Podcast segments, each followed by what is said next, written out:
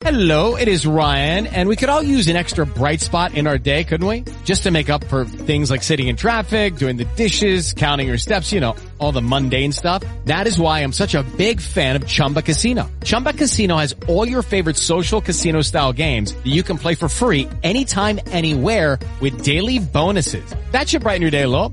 Actually, a lot. So sign up now at ChumbaCasino.com. That's ChumbaCasino.com. No purchase necessary. VGW Group. Void were prohibited by law. See terms and conditions. 18 plus.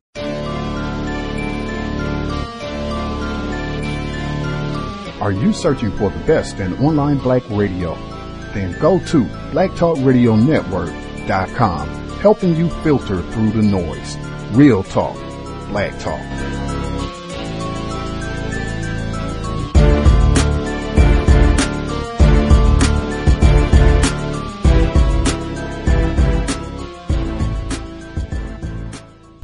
The internet is full of half truths and all out lies. We've all seen them, and many people on social media complaining about it. Here's your chance to show and prove. WorldAfropedia.com is a black owned and operated encyclopedia. There are several thousand articles, but we need help. We can't uncover all the truth ourselves. So please join us and become a writer, editor, or blogger for WorldAfropedia.com today. Every little bit counts. We owe it to the future generations to put the truth out there. Visit worldafropedia.com, the African centered encyclopedia, a global database of African knowledge for the purpose of bringing about global African wisdom and understanding. worldafropedia.com.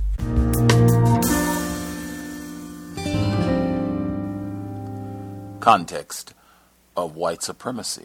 Gus T. Renegade in for another broadcast hopefully to share constructive information on the system of white supremacy. This is our eighth study session on Ben Tillman and the reconstruction of white supremacy, uh, written by Stephen Kantrowitz, uh, suspected racist white supremacist. Uh, again, today's date, Friday, August 14th, 2015. So I have been told uh, we should have about two more study sessions, and we will be all done uh, with Ben Tillman. Uh, moving forward to something else. Again, I hope this has been a constructive read for listeners. I know this, you know, can be kind of dense reading at times. Again, we're reading uh, 19th century South Carolina history and focus specifically uh, on former governor and U.S. senator, uh, founder, co-founder of Clemson University, and co-founder of Winthrop University in South Carolina. Uh, he has his statue still protected at the state capitol, even though the Confederate flag has been removed, as well as Tillman Hall. Uh, both on the campus of Clemson and Winthrop, uh, it remains uh, and cannot be changed without the same type of vote that they had uh, in the South Carolina Senate and House. I think it's two thirds they would need a two thirds majority in both the Senate and the House. And then I think the governor also would have to sign off uh, before uh, any of that could be changed, meaning his statue being removed from the state capitol or uh, Tillman Hall being changed uh, on either campuses. Uh, for any of that to happen, it would have to be the same type of vote. And uh, as I said before, most of the white people that I saw, even the ones who were saying that, you know, okay, we'll take the Confederate flag down, they were pretty upfront in saying that there was no way, no how, not today, not tomorrow, are we taking down anything else. So I think uh, I think Mr. Tillman is probably cool in the gang, despite uh, Clemson. They released their little tacky statement saying that they. Uh, I have to go back and look at it again because that was even that was even a, a trifling effort in my opinion. But uh, acting as though they were displeased with his legacy and you know, this is uh, reprehensible what he stood for, but we're not changing the name of Tillman Hall, the signature building on our campus. Mm. We will go ahead and get started because we have uh, lots of material to cover. Uh, we will get lots of cowbell this week, uh, women's suffrage, uh, very interesting material, as well as education. Very interesting. The danger of educating black people. We will go ahead and get started. We are on page 210 Context of White Supremacy, Ben Tillman, and the Reconstruction of White Supremacy. In some areas, black political work did not mean courting Tillman or voting for men like Dargan. Low country Republicans, accustomed to exercising their right to vote, reportedly responded to Democratic frauds in the delegate selection elections by breaking up polling places and attempting to force election managers to destroy poll lists and returns. This kind of black Republican self assertion dated back to the early years of Reconstruction, and it could still bring results. Beaufort elected a straight Republican slate of delegates to the convention, for with political rights themselves at stake, black Republicans were unwilling to fuse with white Democrats and instead exerted their full electoral weight. It turned out to be their last hurrah.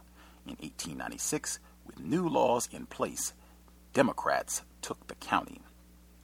At the other end of the state's political spectrum, Edgefield politics had become a white Democrats' game, and Tillman and five other white Democrats were dispatched to Columbia as convention delegates, reporting results that surpassed even Tillman's impressive performance as an election manager in 1876.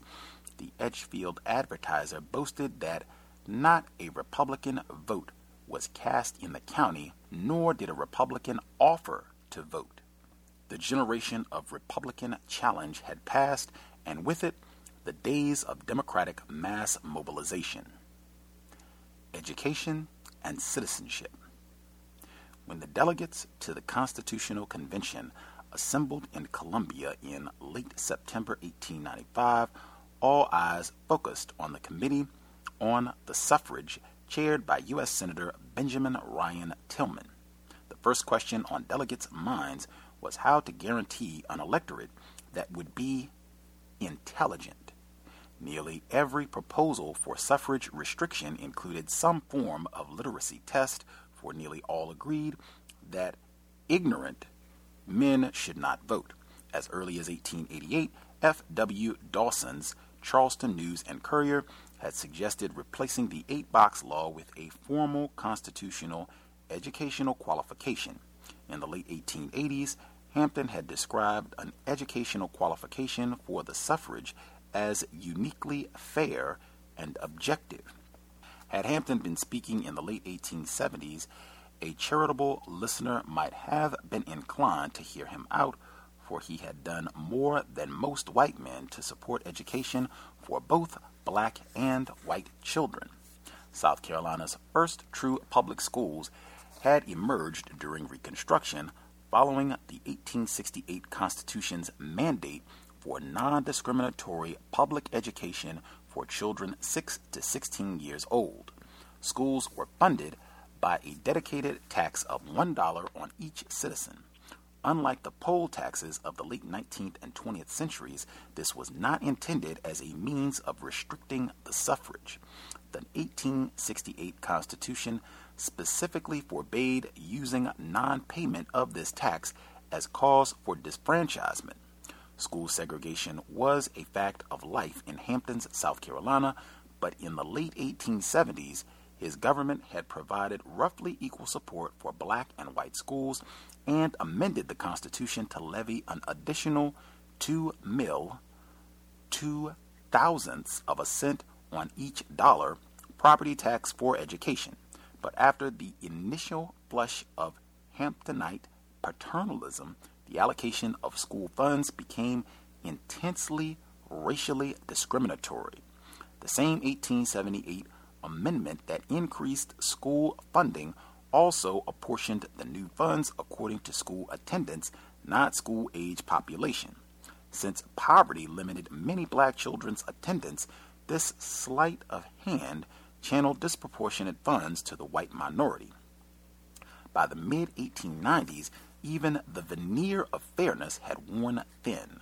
Per pupil expenditures for white students were hardly generous, but they exceeded annual expenditures for each black student, roughly $1, by a factor of four. Public education was separate, unequal, and inadequate. Blaming this inadequacy on its poorest victims White Democrats often alleged that black children received much more in school funding than their parents paid in taxes. The Charleston News and Courier offered such arguments in urging the repeal of the two mill school tax. Tillman suggested that taxpayers should be able to choose the school to which their tax money went, adding caustically that any white men who wanted to subsidize black education would be free to do so. Some white alliancemen even demanded a constitutional convention for the specific purpose of allocating school funds by race. Evans, in his opening address at the convention, suggested separating white and black school revenues. This, he thought, would bolster white men's support for the public school system since the great mass of people never complain of taxation for education when they know they derive the direct benefit. But the search for explanations for education's sorry state sometimes revealed deep cultural grievances among white men. As early as 1882, one self proclaimed expert offered an elite urban audience one explanation. The common people, the poor white trash, had been perfectly contented so long as they maintained a questionable superiority over the Negro, and so long as nature afforded them a means of subsistence without toil, without money, and without price. White voices calling for better schools from the benighted countryside reciprocated this hostility. In 1889, an Edgefield editorial demanded a five month school term across the state, blaming not poor white trash, but aristocratic villains for impeding such improvements.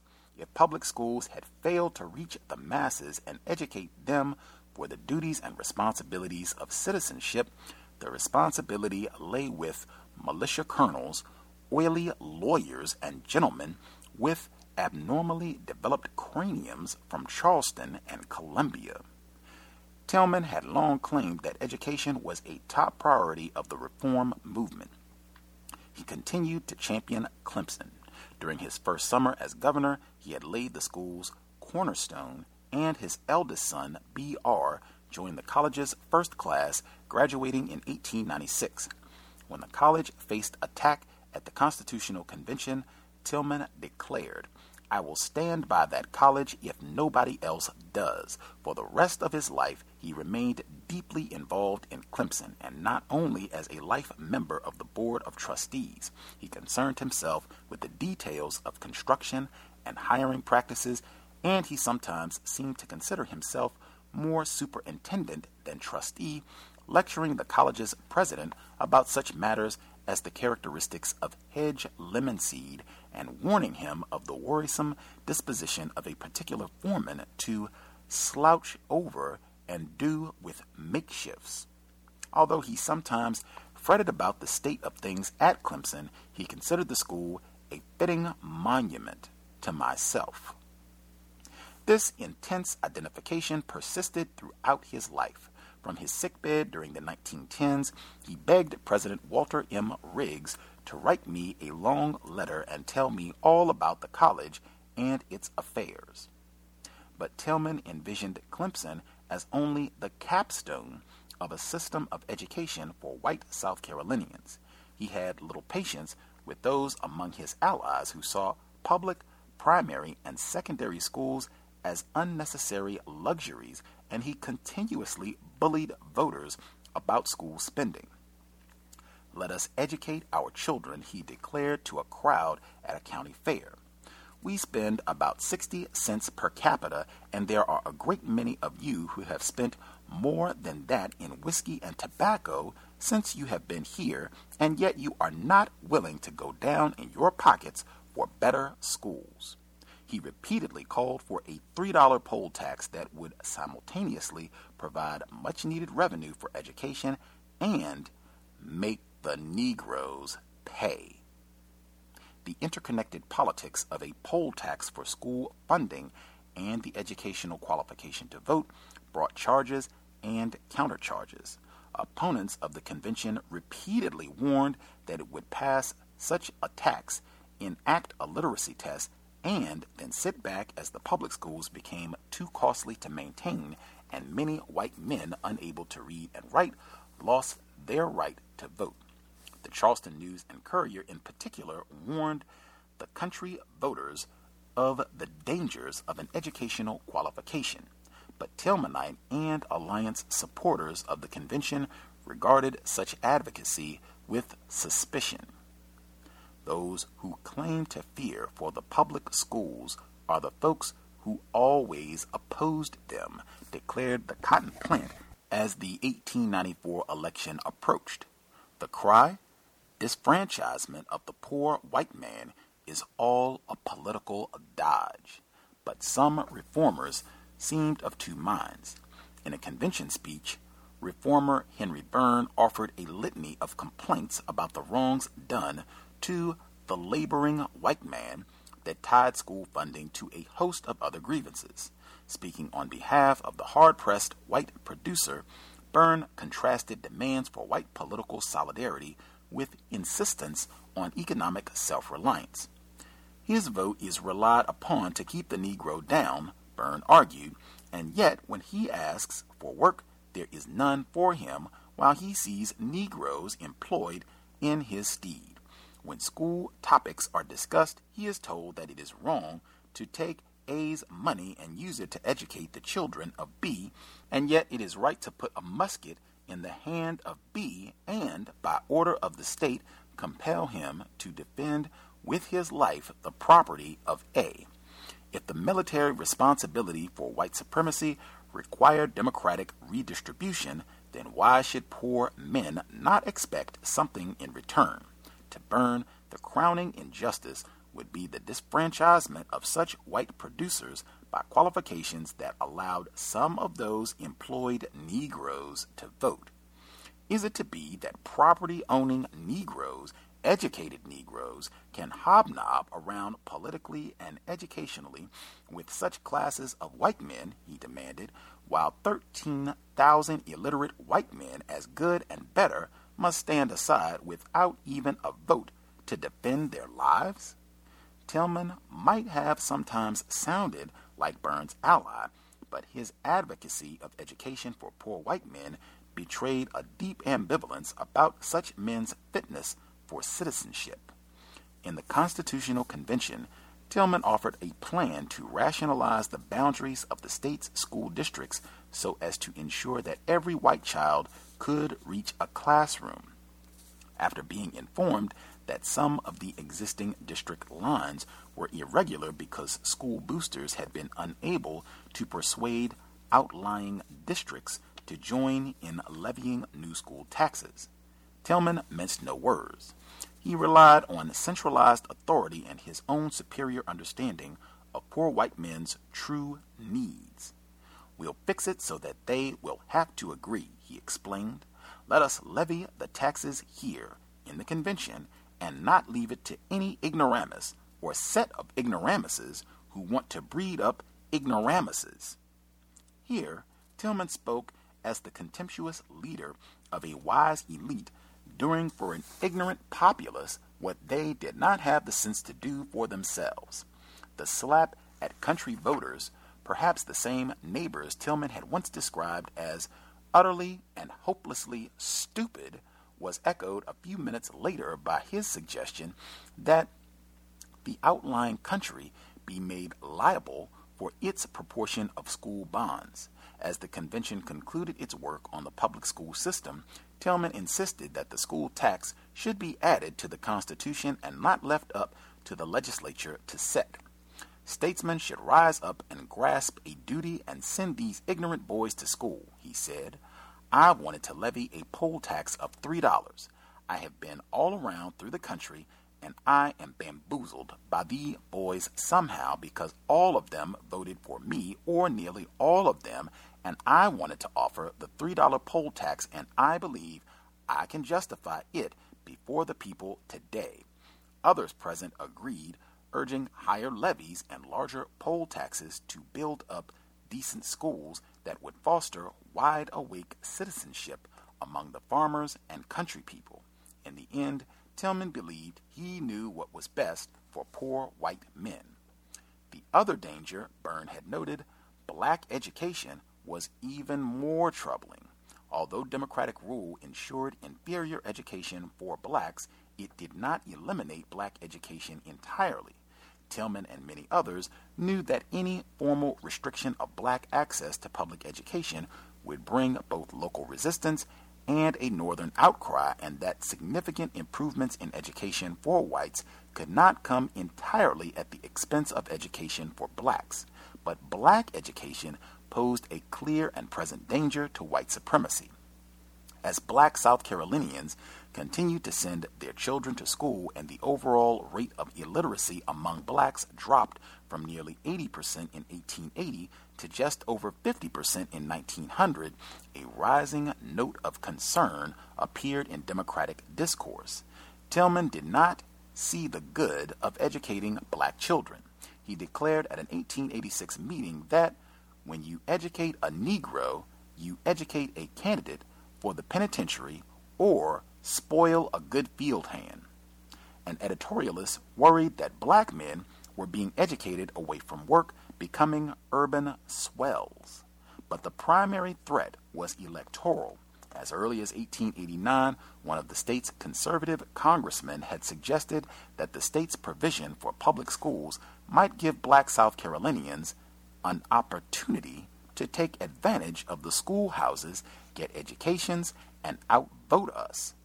Evans, aware of this trend, told the General Assembly in his 1894 inaugural address that as far as black education was concerned, the state's white Democratic leadership had performed our duty to the Negro possibly too liberally.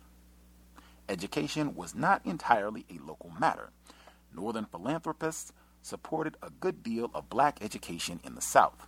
Local activists, civic and religious leaders, and a few die-hard missionaries carried on the work of the post emancipation freedom schools. At times, the federal government also became involved. In 1889 and 1890, Southern Democrats anxiously followed the legislative maneuvering over the Blair Federal Education Bill, which would have vastly increased the money available for public education, but would also have mandated equal expenditures for white and black children. Although some welcomed the potential infusion of federal dollars, many white Democrats attacked the bill as unwarranted federal interference in local affairs. The Charleston News and Courier mocked white supporters of the bill as naive and threatened retaliation if it passed, arguing that whites provided 90% of school revenues and therefore subsidized black public schools. The paper declared that if it be determined by Congress to fasten a federal system of education upon the states of the South, the repeal of the two mill tax is inevitable. In other words, they would give up on public education altogether before they would accept any measure of federal oversight. The paper rejoiced at the Blair bill's defeat in the U.S. Senate in 1890. Other federal efforts brought the same warning. If the Lodge bill had passed, the Charleston paper threatened in 1891 it would have been necessary to cut off support for black education in the state. Although separate and unequal schools did not come under sustained and successful legal attack for another half century, the federal government did occasionally try to set limits on discriminatory school funding. Federal land grant legislation provided substantial aid to state agricultural colleges aid that was supposed to be divided equitably between white and black institutions. In South Carolina's case, between Clemson and Claflin. Claflin College, which provided industrial education to black men, had been established as part of the state university system in 1872 and received nominal appropriations during the 1880s. By the mid 1890s, it had become essentially an agricultural annex of Claflin University, a private Methodist institution with which it shared faculty and facilities. Still, many reformers believed that Claflin's very existence undermined white supremacy. During the 1890 campaign, Tillman's running mate Eugene Gary pronounced Claflin a threat to white wage earners. Its graduates, he said, earned three to four dollars a day wages that ought to go to skilled white boys. In the 1889 General Assembly, Evans took a page from Tillman's book of symbolic politics and moved to strike out the appropriation for Claflin. The effort failed by a wide margin, but earned the praise of the Edgefield Chronicle, which explained that educating black people made them pestiferious. When the new Federal Morrill Act made money available for agricultural colleges in the early 1890s, Tillman proved willing to sacrifice white education to prevent blacks from achieving even purely symbolic form of equality. Interior Secretary J.W. Noble explained to Tillman that under the terms of the act, he was to make an equal division of federal resources between Clemson and Claflin, and that this meant a division proportional to the state's school age population of whites and blacks. Claflin was therefore entitled to about two thirds of South Carolina's Morrill Act money. Tillman rejected this attempt to dictate the terms of the division, denying that the federal government, perhaps especially under a Republican president, had the right to determine that equal is not equitable and just in the case of South Carolina. As an Interior Department official pointed out to Tillman, South Carolina's unusual racial demographics did not constitute grounds for special treatment. If equal meant half, most states would spend as much money educating black minorities as they did educating white majorities. Tillman refused to accept this argument. Since Claflin survived primarily on federal aid and philanthropic donations, Tillman's refusal was potentially crippling to public higher education for blacks in the state. Claflin President L. M. Dunton, a white minister, sought to persuade Tillman or the federal authorities to relent. Dunton appealed to Tillman, the agrarian reformer, stressing that blacks must continue to be the practical farmers of the state and of the South, and that education made blacks more law abiding. Tillman played the issue for all it was worth before white audiences. Before I would accept that money and give two thirds of it to the Negroes, I will let it stay in the Treasury, he defiantly pronounced during the dark days of the sub Treasury crisis in 1892. Tillman's assault on Claflin attracted attention from outside the state as well. In an open letter to Tillman during the Constitutional Convention, Booker T. Washington implored him not to do anything to injure the cause of black education. Like Dunton, Washington argued that ignorance bred poverty and crime. He also suggested that even if Tillman cut off all state money to black education, money would flow in from other regions and other countries and keep the light of the schoolhouses burning on every hill and in every valley in South Carolina. White South Carolinians, Washington offered, might prefer that black South Carolinians feel grateful to their own neighbors for funding their educations rather than to outside parties wholly. Tillman was not persuaded by such appeals on behalf of black education. In a letter to Dunton, he professed to be sorry that your school will be crippled, but he brushed all arguments aside. Noble refused to turn over the money on Tillman's terms until South Carolina's federal representatives, chiefly George Tillman, engineered passage of a bill specifically requiring him to do so. To the end of his life, Tillman expressed a deep fear of black education.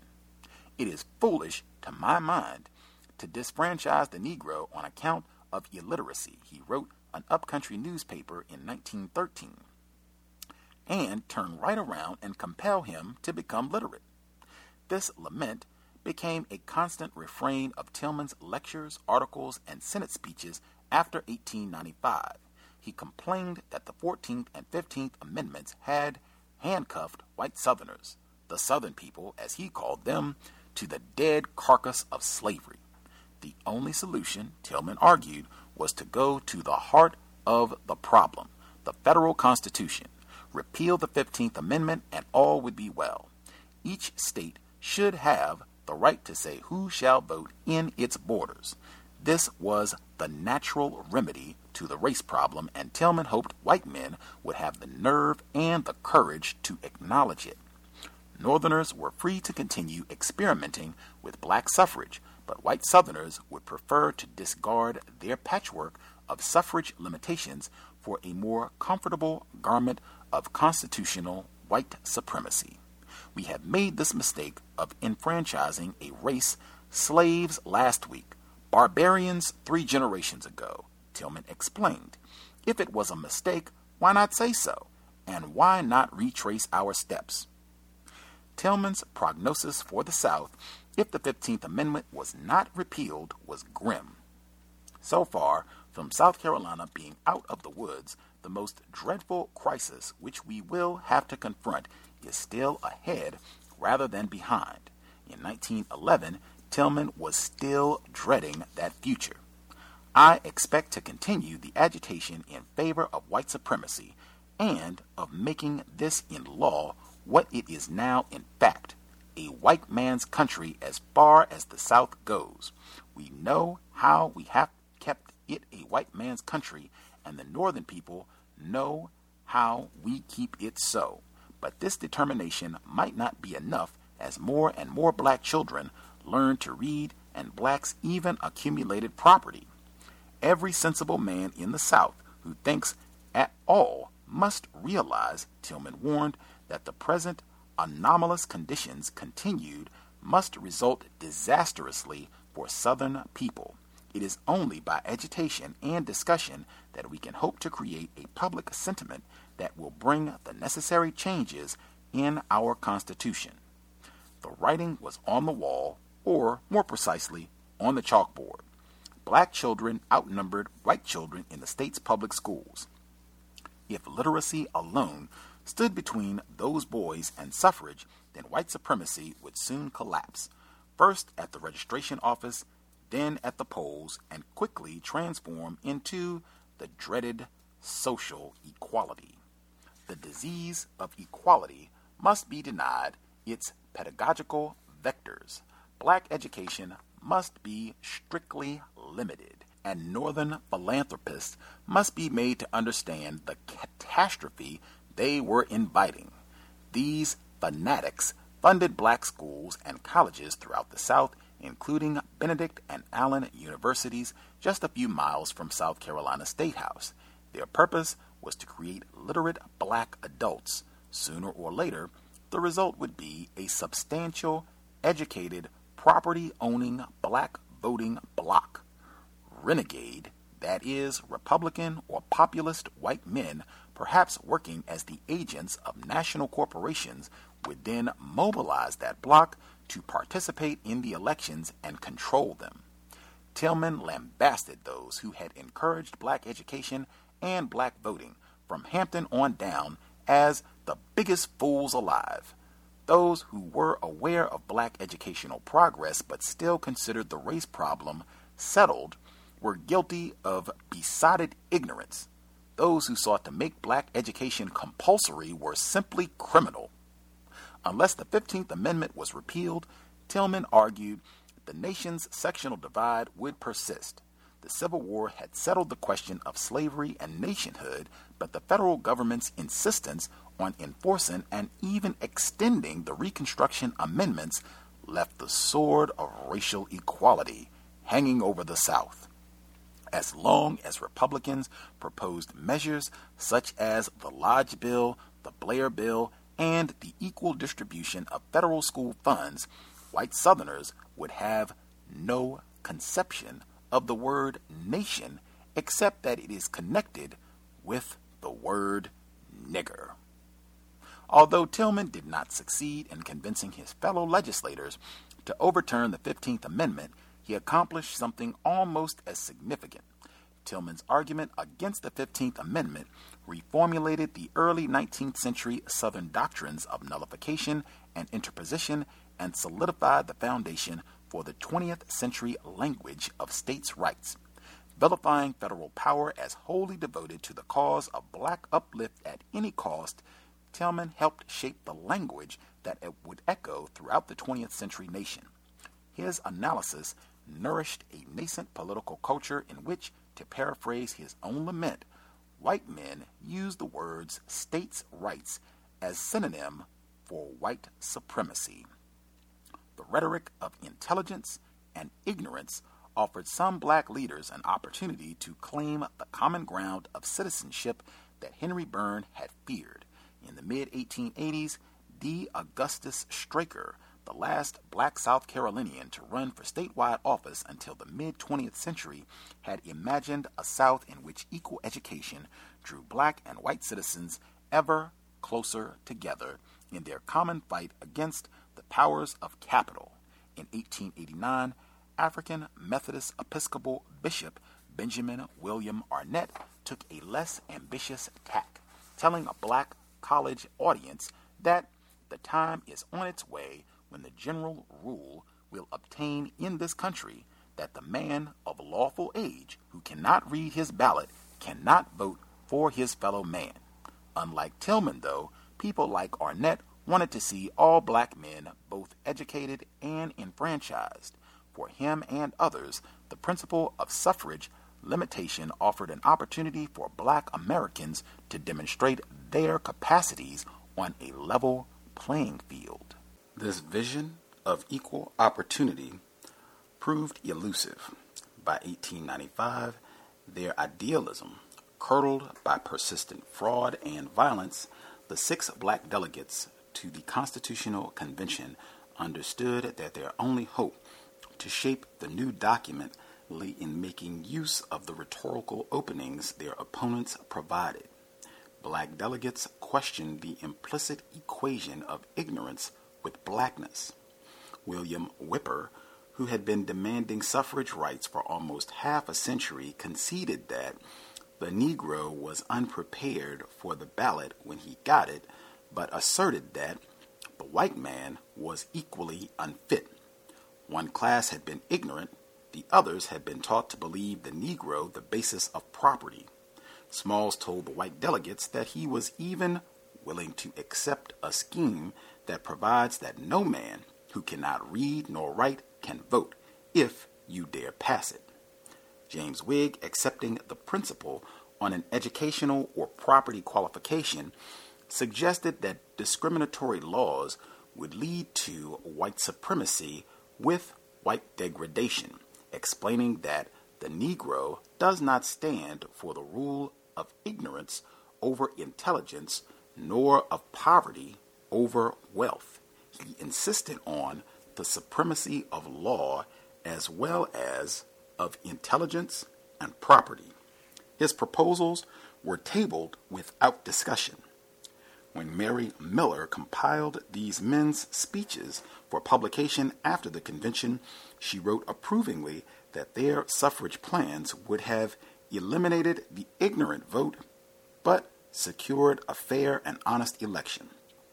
Miller's husband, black Beaufort Convention delegate, state representative, and former U.S. Congressman Thomas E. Miller, offered a bolder and potentially inflammatory alternative. Like Straker, Miller imagined a coalition of those who feared turning over their government to the wealthy, to the managers of corporate rights, to the gold bugs, to the whiskey trust.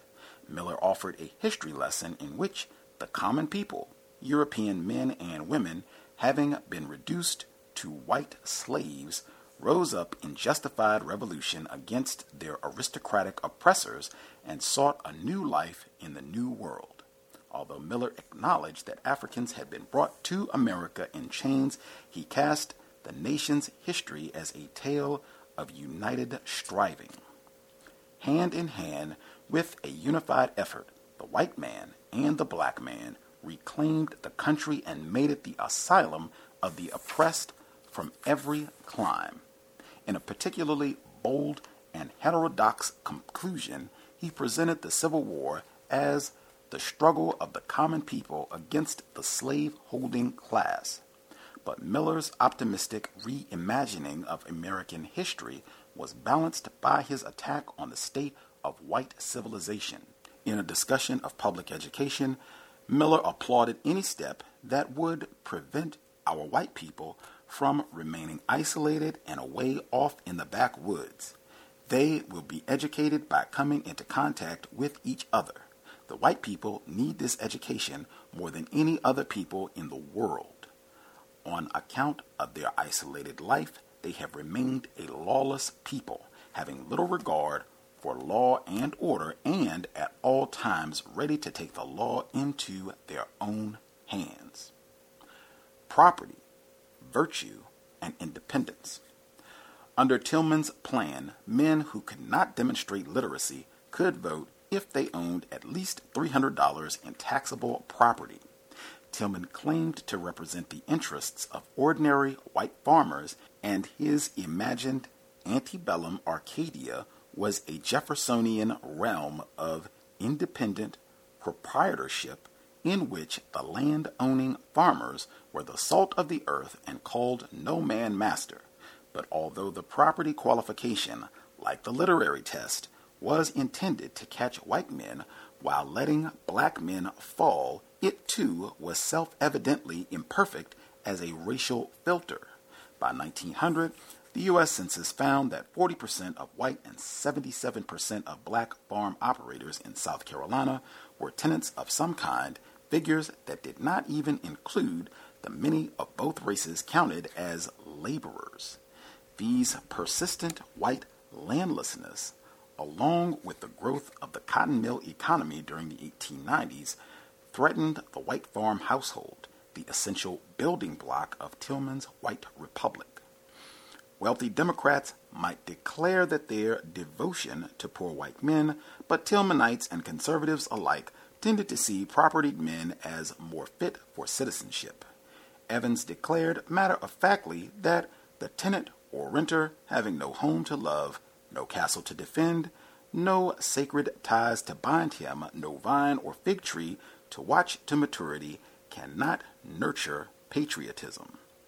Tillman thought that a property qualification made intuitive sense. The very fact that a man has a few dollars is a sufficient reason of itself to show that he is probably a better citizen, he explained. Besides, he argued to deny the suffrage to those who paid taxes, even if they were illiterate, would be repugnant to American liberty. But the very notion of a property qualification put Tillman in a difficult political position, and he beat a hasty retreat to the high ground of the greater good. He readily granted the perfect equality of white men from the poor laboring tenant to the highest man in the state but he rejected the notion that this equality could stand in the way of ensuring good government. In an ideal world, no white man's right to vote would be jeopardized, just as no black man's right would be secured. But this was not, he reminded his constituents, an ideal world. The greater good demanded a secure white majority. Some Democratic members raised the obvious objection that the poorer a man is, the more helpless he is, the more need there is for him to be secure in the protection of his life and property. All that he has in this world is his vote. Tillman found such idealism pointless and even irritating. Some delegates, he complained, believed that the poor white men must be protected at any and every cost.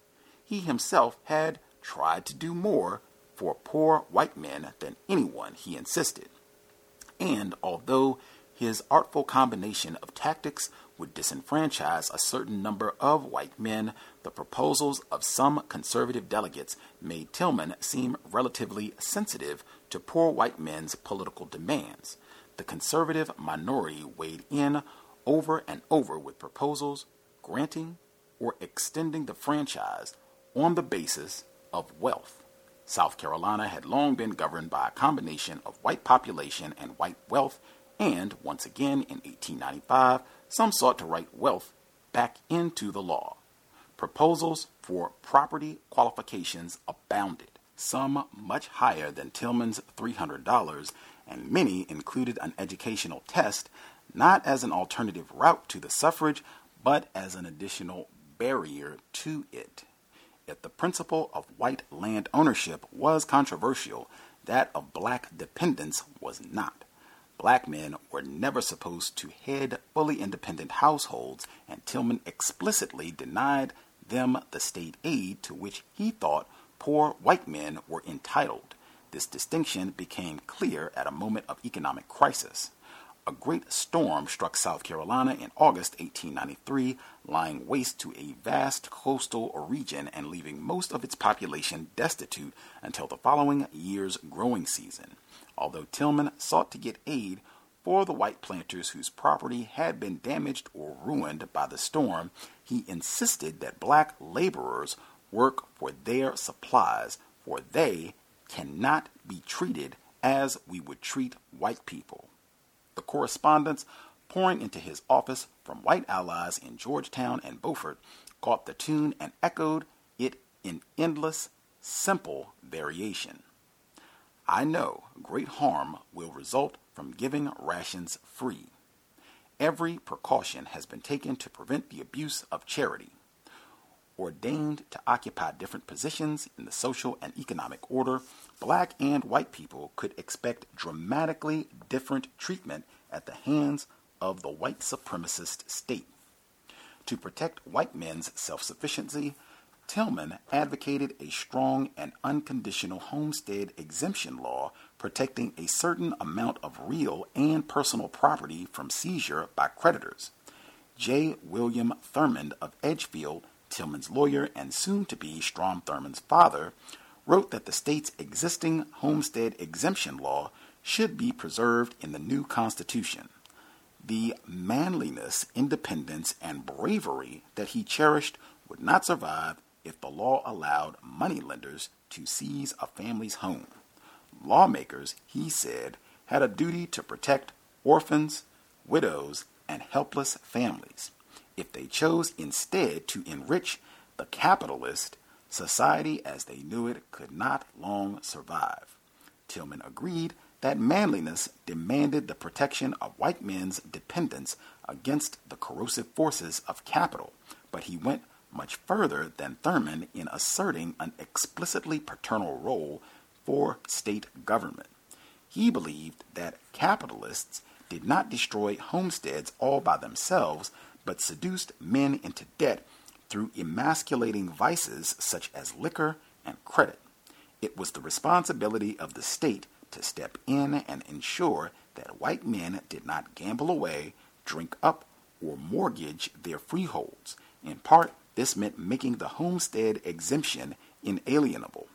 If an unworthy husband could mortgage his homestead, he might leave a good woman destitute.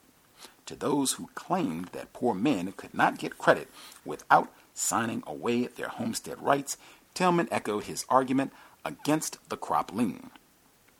The thrifty man does not need credit. Mortgages must not be allowed to infringe on the homestead exemption, for the essential basis of the white republic had to survive.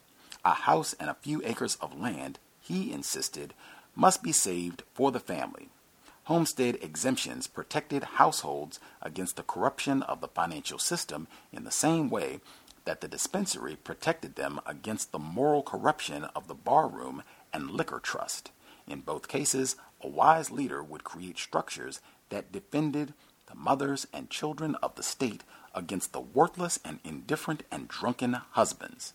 Many shiftless white men, it seemed, would do better to trust in the protective enactments of a paternalistic state government than to rely on their own ability to manage credit and debt understanding, understanding. Given Tillman's skepticism about white men's abilities to act in their own long term interests, it was no surprise that many voters doubted his promise to preserve the suffrage of landless white illiterates through an understanding clause. The suffrage plan his committee finally presented to the convention called for purging the voting rolls and starting a new registration limited to adult men who paid taxes on at least $300 worth of property or could read and write any section of the Constitution to the satisfaction of a registration official. Until 1898, men would be able to register, albeit on a separate list, if they could satisfactorily understand a section chosen by the registrar.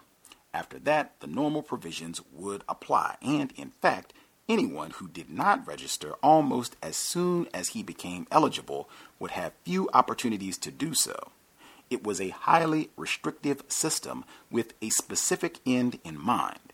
The education and property qualifications would take in most white men but relatively few black men, Tillman argued, and the understanding clause would act as a safety net for poor white illiterates. A Democratic election official could continue to register his friends, neighbors, and relations, all good white Democrats who therefore understood the Constitution. But the great majority of blacks who did not pay taxes on $300 worth of property and who would not have been able to read, write, or understand to the satisfaction of that same official would slip from the registration books and become forever irrelevant to state politics. Tillman had tried to do his best to safeguard the property and further the education of white men, but the understanding clause was essential. Without it, Tillman admitted he could not hope to keep his promise to protect white men's suffrage or to lead the state's voters out of the bog and mire that we have been wallowing in for the last 20 years. Of course, the understanding clause constituted its own form of mire, a reality Tillman was willing to acknowledge in all but the most explicit language. When Richard Carroll pressed him on the question of impartial administration, noting that making laws and enforcing them after they are made is another thing. Tillman did not reply. But at the convention, Tillman acknowledged that the understanding clause both relied on a measure of fraud and placed the rights of the citizen in the hands of a single official. Fraud might be poisonous to democracy, but Tillman archly asserted that some poisons in small doses are very salutary and valuable medicines. However nauseous this particular medicine might seem, Tillman only swallowed enough of it to preserve the rights of the poor white man. Only by this homeopathic theory of justice did his subsequent case for the clause's legality make sense. A registration official charged with determining whether or not a prospective voter understood the section read to him would be responsible to his conscience and his God and to nobody else. Therefore, any unfairness was a matter for the official and his maker, and no business of the Constitution makers. It might easily be a question of just simply showing partiality, perhaps, or discriminating. This final knowing pun drew appreciative laughter from many in the convention hall. More often, apologists for this imperfect measure portrayed it as unwelcome but necessary. Upcountry editor A.B. Williams of the Greenville News explained in sober terms the hard logic of the understanding clause, fraudulent administration, and all. Some good men believe and say they would rather take their chances and fight the Negroes man to man at the polls every two or four years, if necessary, than to put fraud into the Constitution, he wrote. But fraud was hardly the greater of the two evils. Such men, Williams continued, forget that it is as much violation of law and just as demoralizing to kill and bulldoze people as it is to swindle them. Sometimes the discussion of the Understanding Clause made even Tillman nervous. One delegate saw in the Understanding Clause the opportunity and possibility of fraud, but no necessity for fraud, and thus nothing unconstitutional. My understanding is that this will disenfranchise every Negro, he joked. Another delegate remarked that we know that it is the purpose of the proposers of this bill that it shall not be impartially administered. Tillman, mindful of outside reaction, found this a great deal to say, and, on reflection, more than any man ought to say. But the speaker did not take the hint. This is no time for mincing words. He declared in the defiant style Tillman had championed. The danger that we are in is too great for circumlocution. And if the law is to be enforced honestly, I could not vote for it. Black delegates expressed outrage at these blatant endorsements of fraud. Thomas Miller presented a petition of protest. Smalls pointed out that the proposed qualification was ludicrous. How can you expect any ordinary man to understand and explain any section of the Constitution to correspond to the interpretation put upon it by the manager of election when by a very recent decision of Supreme Court, two of them put one construction upon a section and the other justice put an entirely different construction upon it. Like the other black delegates, these men spoke earnestly on the rights of suffrage and sought to retain the 1868 Constitution's assumption of male voting rights, but their Democratic arguments were swept aside by the Democratic majority.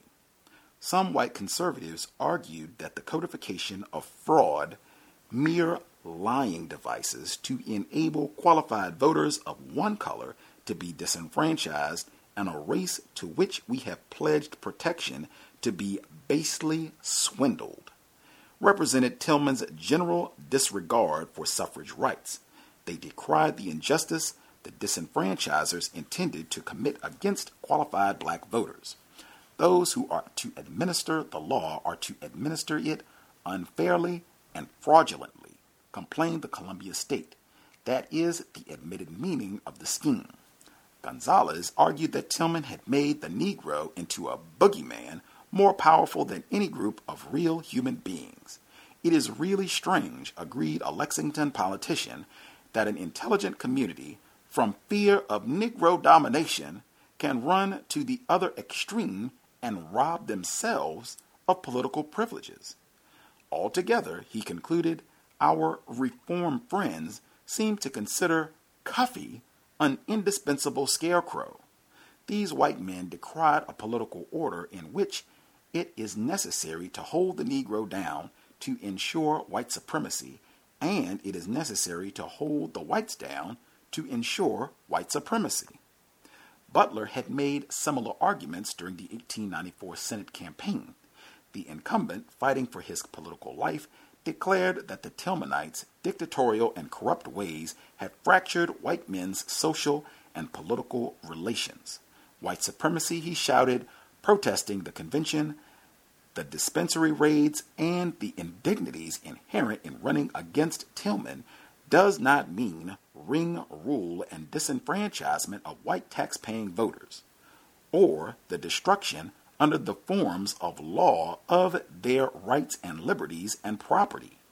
But Butler took another step. He added these wrongs do not acquire sanctity because the perpetrators have white skin.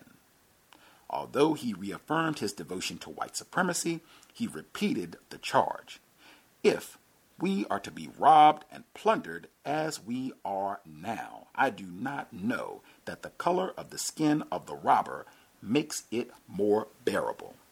Another Edgefield voice warned voters not to take the rhetoric of white supremacy so seriously that they did themselves harm do not, for the sake of a mythical white unity, a unity that cannot, from the nature of the case, exist, go with a majority that is more completely under the thumb of bosses than the Negroes ever were in the days of radicalism. Such critics were only echoing distinctions that Tillman had already established. It had, of course, always been the case that the reconstruction of white supremacy required that certain whites be held down. As many observers had by now discerned, blackness had long been nearly as much a political identity as a racial category, and white men could lose their claim to be worthy of a vote in any number of ways. Support for qualified suffrage was, according to a letter in the Edgefield Advertiser, a way to put the Negro vote out of the way of low, unscrupulous demagogues or white niggers. Many Tillmanites argued that Haskellites and even fusionists should be dealt with as if they were black. that is, they should be summarily disenfranchised. Tillman himself argued that white men could prove themselves unfit for the privilege of voting, telling a Charlestonian that many of your people are unworthy to have a free vote and fair count, not because they voted against me, but because they did not vote at all, and those who did were manipulated or bought. Fools, tools, and fusionists all merited the same derision and disqualification. A decade later, after Beaufort had come under white Democratic rule, Tillman continued to define race in terms of political behavior. Referring to the now defeated Fusion office holders, he noted that they had some people of white skin, but I consider that a man with a white skin who consorts with Negroes, hugs and kisses them to get votes, is not a genuine white man. Not every reformer agreed that this fraudulent understanding clause should be written into the Constitution. J.L.M. Irby, now thoroughly alienated from his reform compatriots, believed that the disenfranchisement proposal discriminated against poor white men, pointing out that the understanding clause had not yet undergone federal judicial scrutiny. He declared that it was wrong to build bomb proofs and fortifications for the educated and property owning class while leaving the poor white man to risk and endure the tests of a hostile court. Further, the understanding clause would make poor white men dependent on the grace and favor of supervisors who may be hostile to them for personal reasons or in the course of local politics may desire their disfranchisement. The Columbia State agreed, arguing that a Tillmanite suffrage plan would lead to the rule of one man through agents of his own choosing, responsible not to the people, but to him, putting the suffrages of all South Carolinians at the mercy of the executive. Irby thought the special list for those registered under the Understanding Clause particularly insulting. He invoked the thousands of boys now 19 or younger whose parents are too poor to give them an education or endow them with $300 worth of property. The 1st of January 1898 deadline for registration under the Understanding Clause would, he said, forever deny them the right to vote. In two years' time, you can't educate every white youth in South Carolina both to read and write, he explained for the impoverished conditions of thousands of poor white farmers and laborers will not permit them to spare the time for their sons to go to school. As a result, this class of young men will have no more voice in the government of this state than the mule that they plow or dumb cattle that tread our highways. Worse, they would have less voice than educated or property owning Negroes living in our towns or cities who would make laws for those poor white men to live under. Women and suffrage. One alternative to the humbug of understanding was to overwhelm the black majority with an untapped pool of potentially qualified white voters, the state's white women. Although women's suffrage activism in South Carolina had begun with Reconstruction Republicans, white Democratic women in the state and throughout the region mobilized to take advantage of the disenfranchisement movements of the 1890s. Attempts to minimize the number of black voters would inevitably strip many white men of the suffrage, they argued, but extending the franchise to literate or propertied women would provide disproportionate benefits to the forces of white supremacy while swelling the ranks of black voters hardly at all. South Carolina's proponents of suffrage for white women took their lead from Mississippi's 1890 disfranchising convention, which, despite the absence of a statewide woman suffrage movement, had seriously considered qualified female suffrage as a means of swelling the white electorate. After a federal judge ruled against South Carolina's registration law, one suffragist asked the state Democratic Party to let white women help in this time of dire distress. Truly, the moment has come when its women are needed at the polls for its redemption, declared another. Like many white suffrage activists around the nation, these women rooted their arguments in elitist or white supremacist principles. Viola Neblett, for example, decried a system that made educated white women the wives and mothers of the honest great men that built this republic, the electoral inferiors of Irish ditch diggers, illiterate coachmen, and low minded criminals. Virginia D. Young, a Woman's Christian Temperance Union WCTU organizer and the state's sole female newspaper editor, was foremost among the white Democratic women arguing for women suffrage. Voting was not a matter of physical strength, she held, but a matter of judgment and fairness. If it was true that government derived its just powers from the consent of the governed, she asked, should not South Carolina's women be asked for their consent? At least, she cheekily suggested, they should be allowed to take part in a hand primary.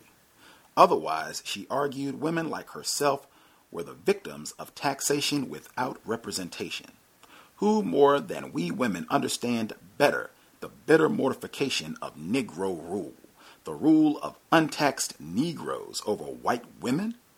To the objection that women suffrage would enfranchise black women, Young answered that she was perfectly willing to accept educational or property qualifications. Young understood that if she won her fight, it would not be because of principle. As her longtime rival Sallie Chapin cynically explained, our politicians will give woman the ballot as the Republicans did the Negro, not from any sense of justice, but for the same reason they have all stuck hayseed in their hair and called themselves farmers.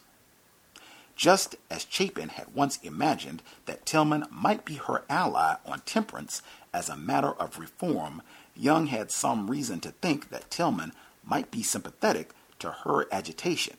He had, after all, been the champion of public higher education for the state's white women. For years, some South Carolinians had argued that white women needed an institution of higher education both to train them for their domestic duties and to give them every possible opportunity to fit themselves for any business in which they may find it necessary to embark in the bread winning race. As Governor Tillman supported this movement and pushed through legislation establishing a state funded normal and industrial college for white women, Winthrop College.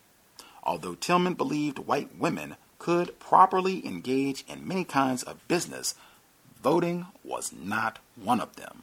His speech at the laying of Winthrop's cornerstone in 1894 offered a vision of white women's proper social roles that fell short of suffragists' hopes.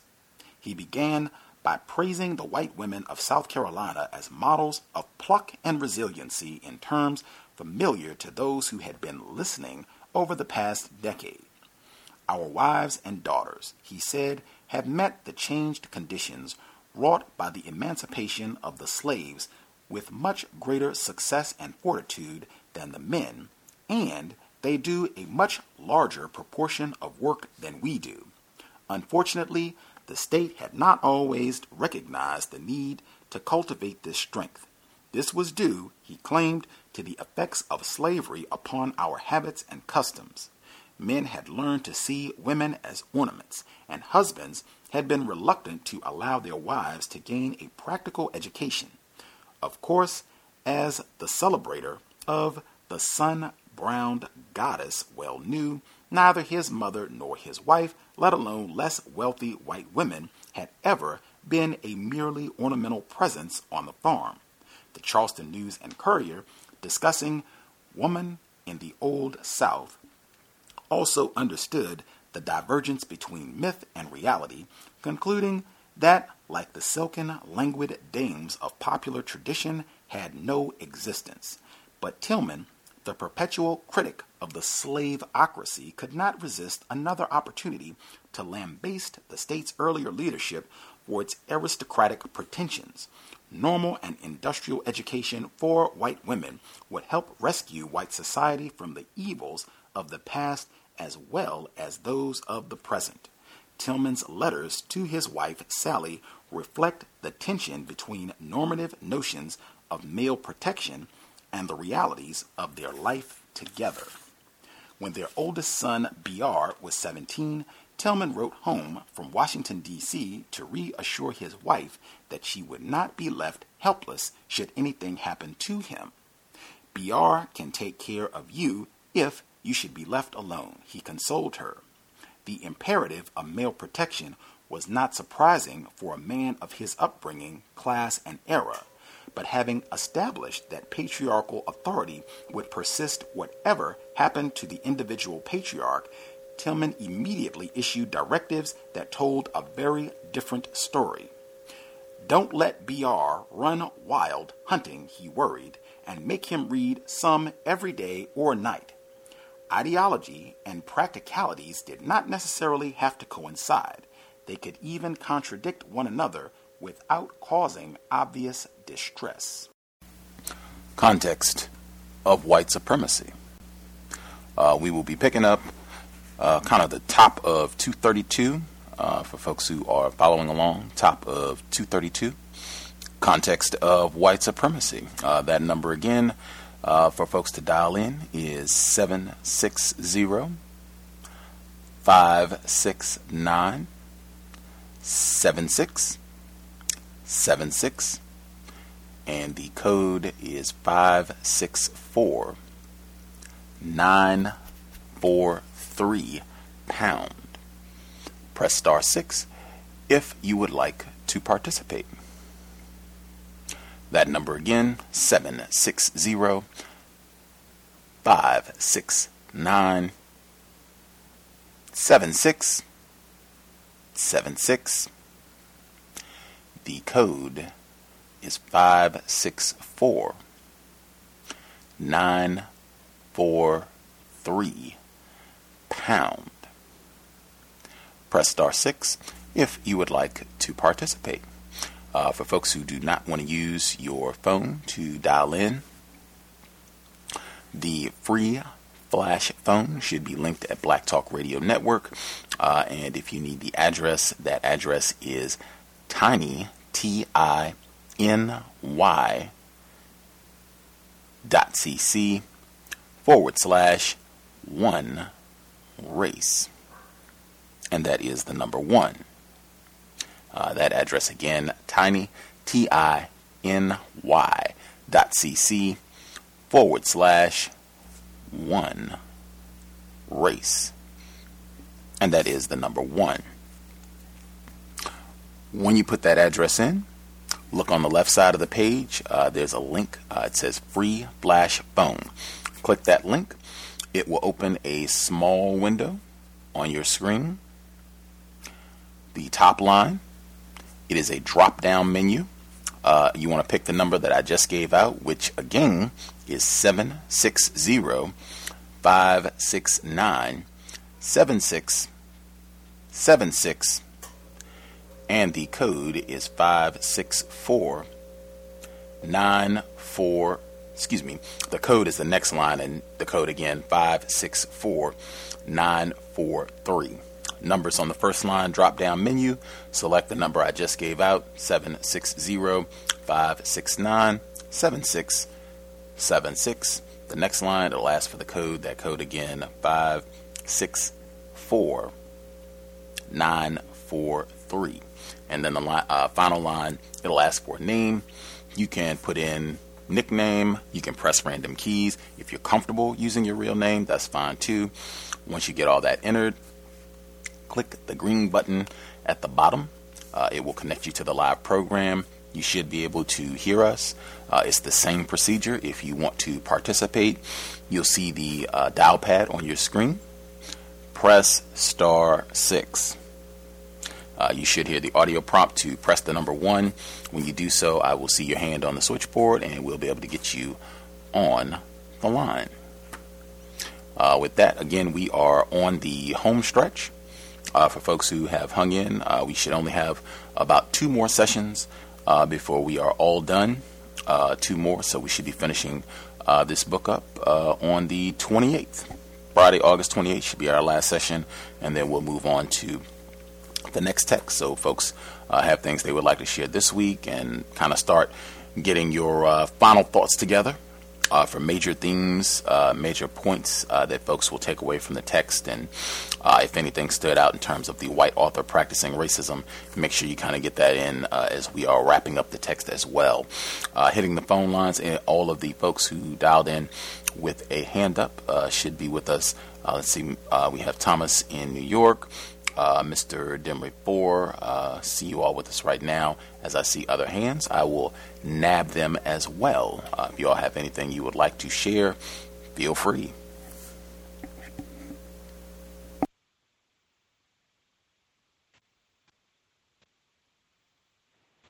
Yes, can I be heard? Yes, sir. Okay, greetings, Gus. Greetings to the other callers and listeners.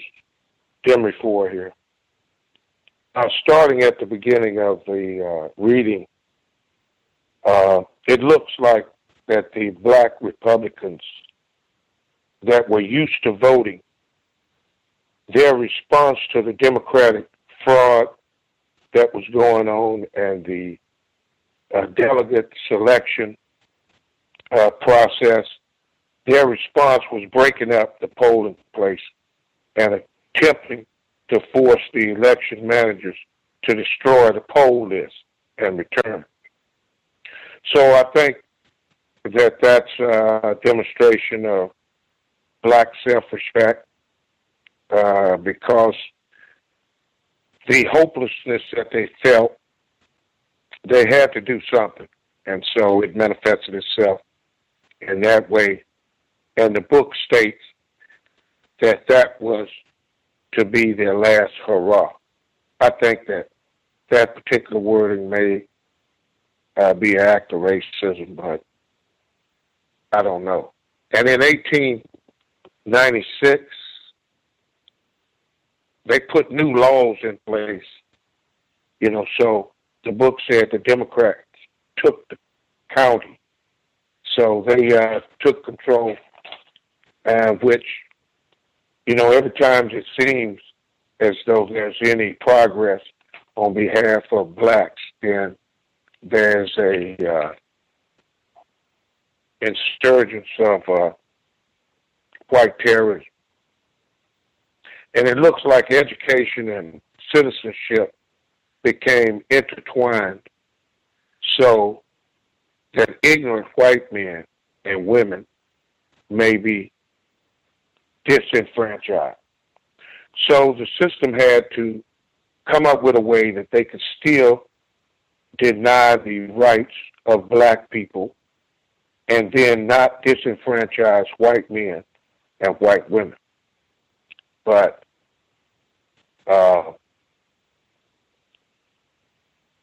the funding of schools was another way that they practiced racism because under Hampton's rule or his government was accounting for equal support for black people and educating uh, white schools and black schools uh, roughly the same.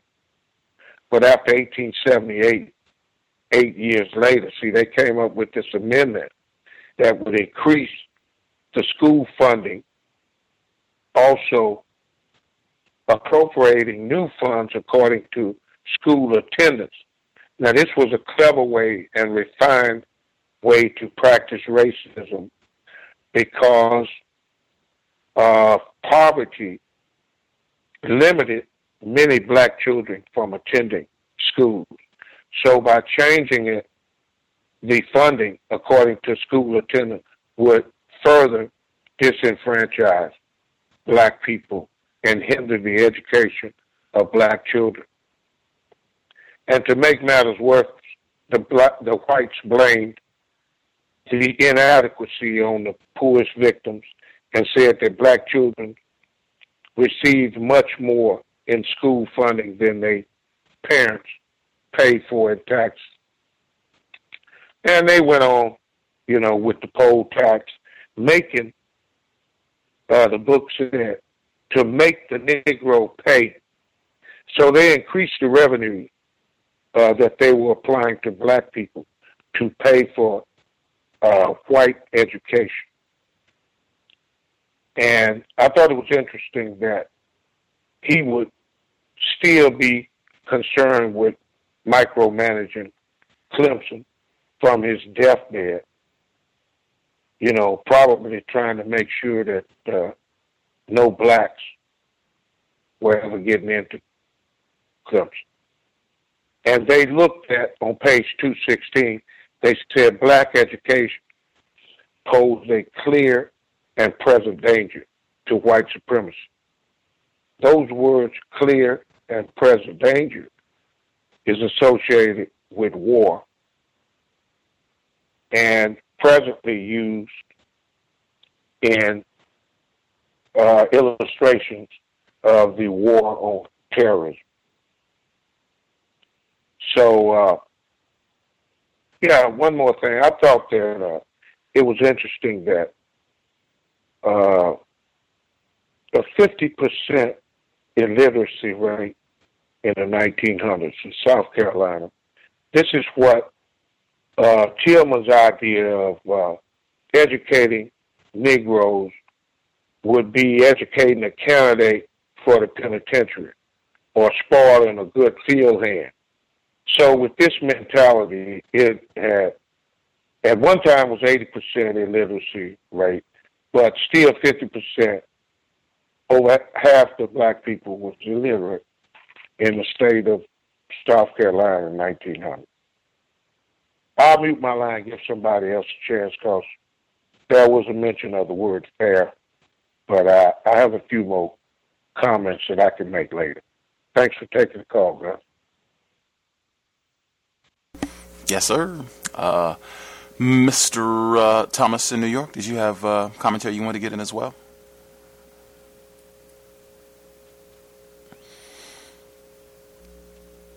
Sir? Yes, sir. We can hear you. How are you this evening, Gus? Good evening to you, uh, Mr. Demery, and all the rest of the callers. Um, I had a quick observation. You know, um, this was a, a genius plan in my estimation, and one that plays out today. Um, you know, I, I can't remember the direct quote, but it was like a proportion of white men had to be held down as well as the niggas. You know, the certain percentage of white people in a predicament to, to, to maintain white supremacy. Uh, it's not a direct quote, but that was pretty much paraphrasing what I said. Um, am I right, or, or am I bugging here? Nope, they said that. Okay, so I think this was a genius plan. I mean, always point to those poor whites when black like they do black people poor, you know, look at all these white people that's poor and look you know, and, and look people on welfare. It, always, you know, they have to keep that maintained because same white people will take out their frustration on black people. They know that. You know what I'm saying? They can't so, you know, like just like we always say, you know, you get a brand new car, you don't want to go to work and park it in the parking lot so everyone can see. It, you know what I'm saying? You um, you you want you you don't want them to know what you got, you know. And here you have these black laborers uh, in the same position as laborers. I mean, we can get to those white people at top. So who are they going to take out their frustration on but those black people?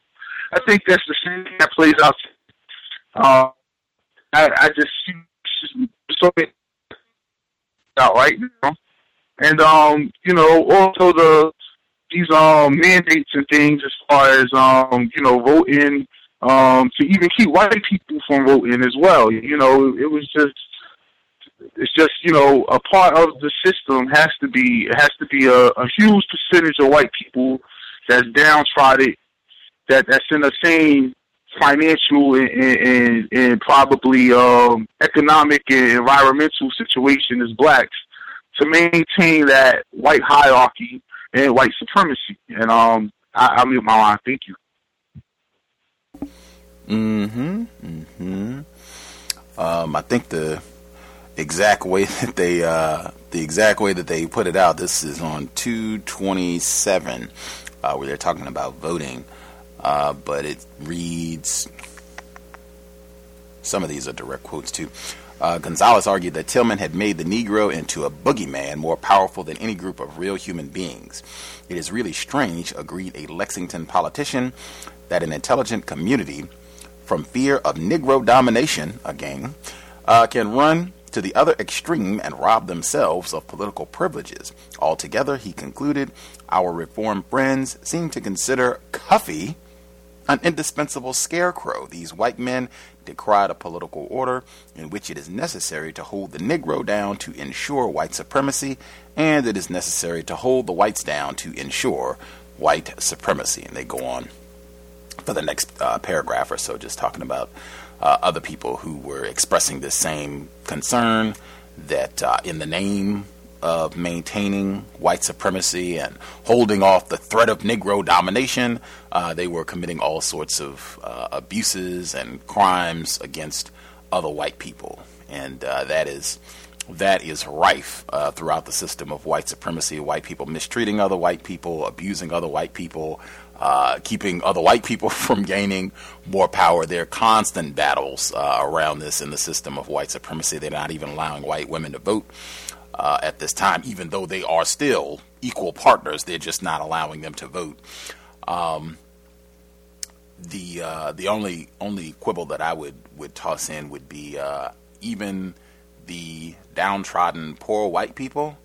They are not at the same level as black people. That just is my uh, opinion. There are books uh, that are out on this right now where poor white people uh, just being white. They have access to other white people. They have a lot of other opportunities. Uh, there was a great book that came out uh, last, I think it was last spring.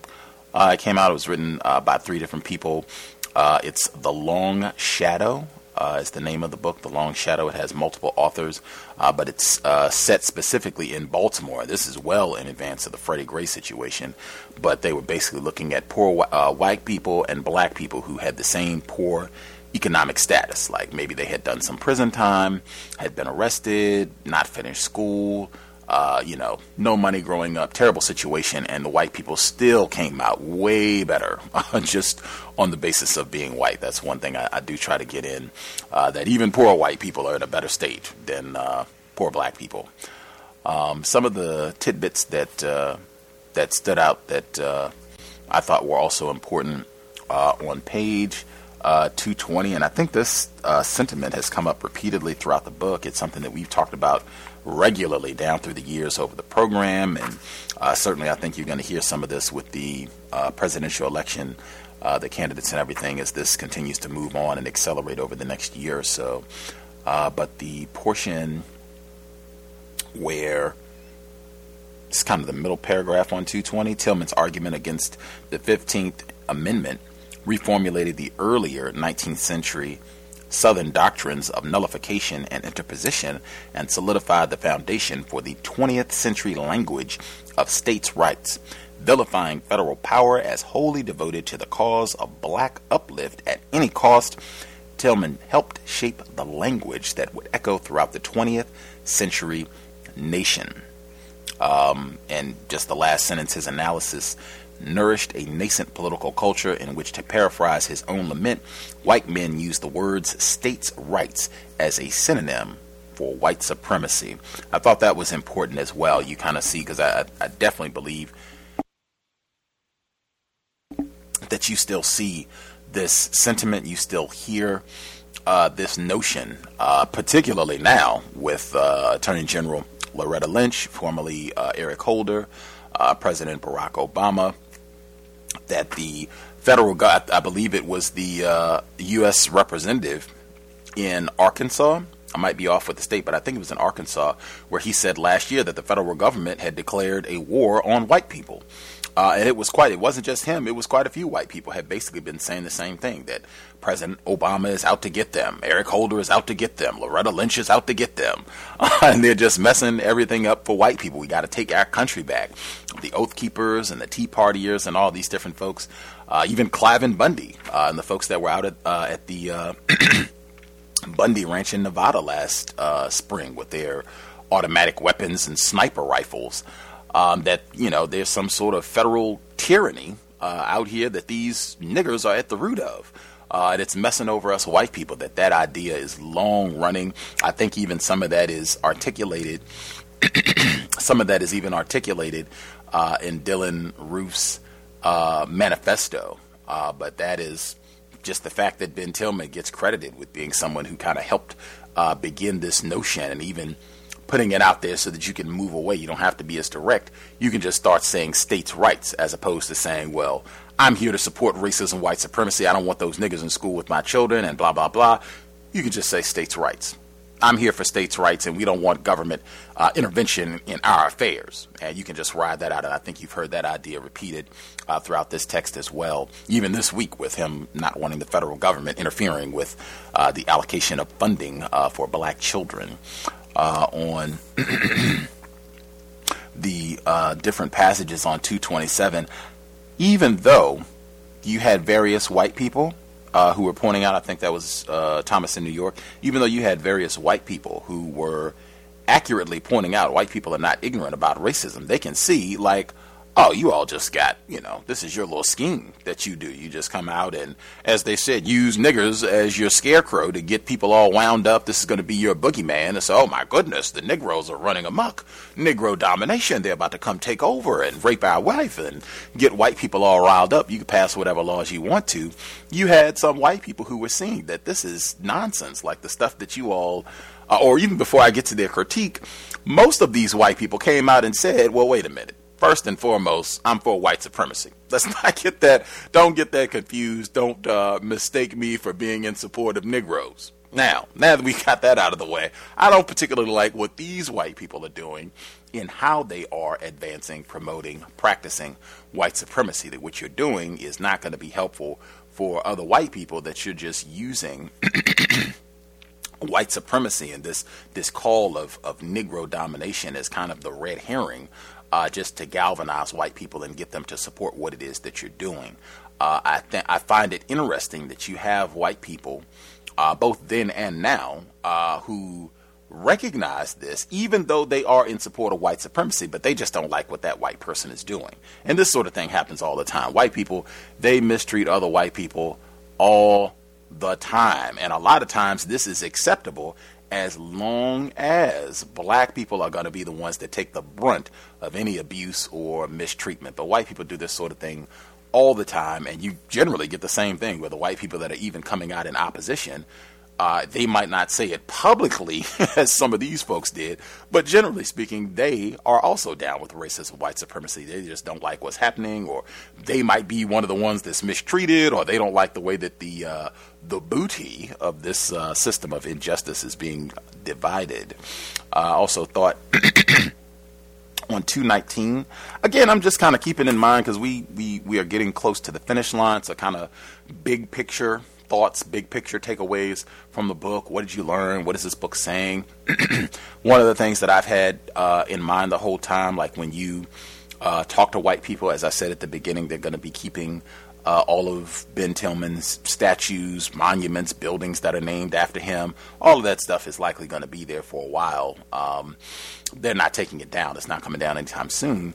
Uh, and I said, you know, hey, let's let me hear the people who say that, you know, they think Ben Tillman is important and should be revered and respected, and we should have Tillman Hall if it's not for white supremacy, what is it for? So now we've, you know, we've read most of the book. We only got a little bit left. We've seen most of what he's done in his life. I mean, we're talking about somebody who wanted to repeal the Constitution, or at least aspects of it, particularly aspects pertaining to everyone having a universal right to the ballot box.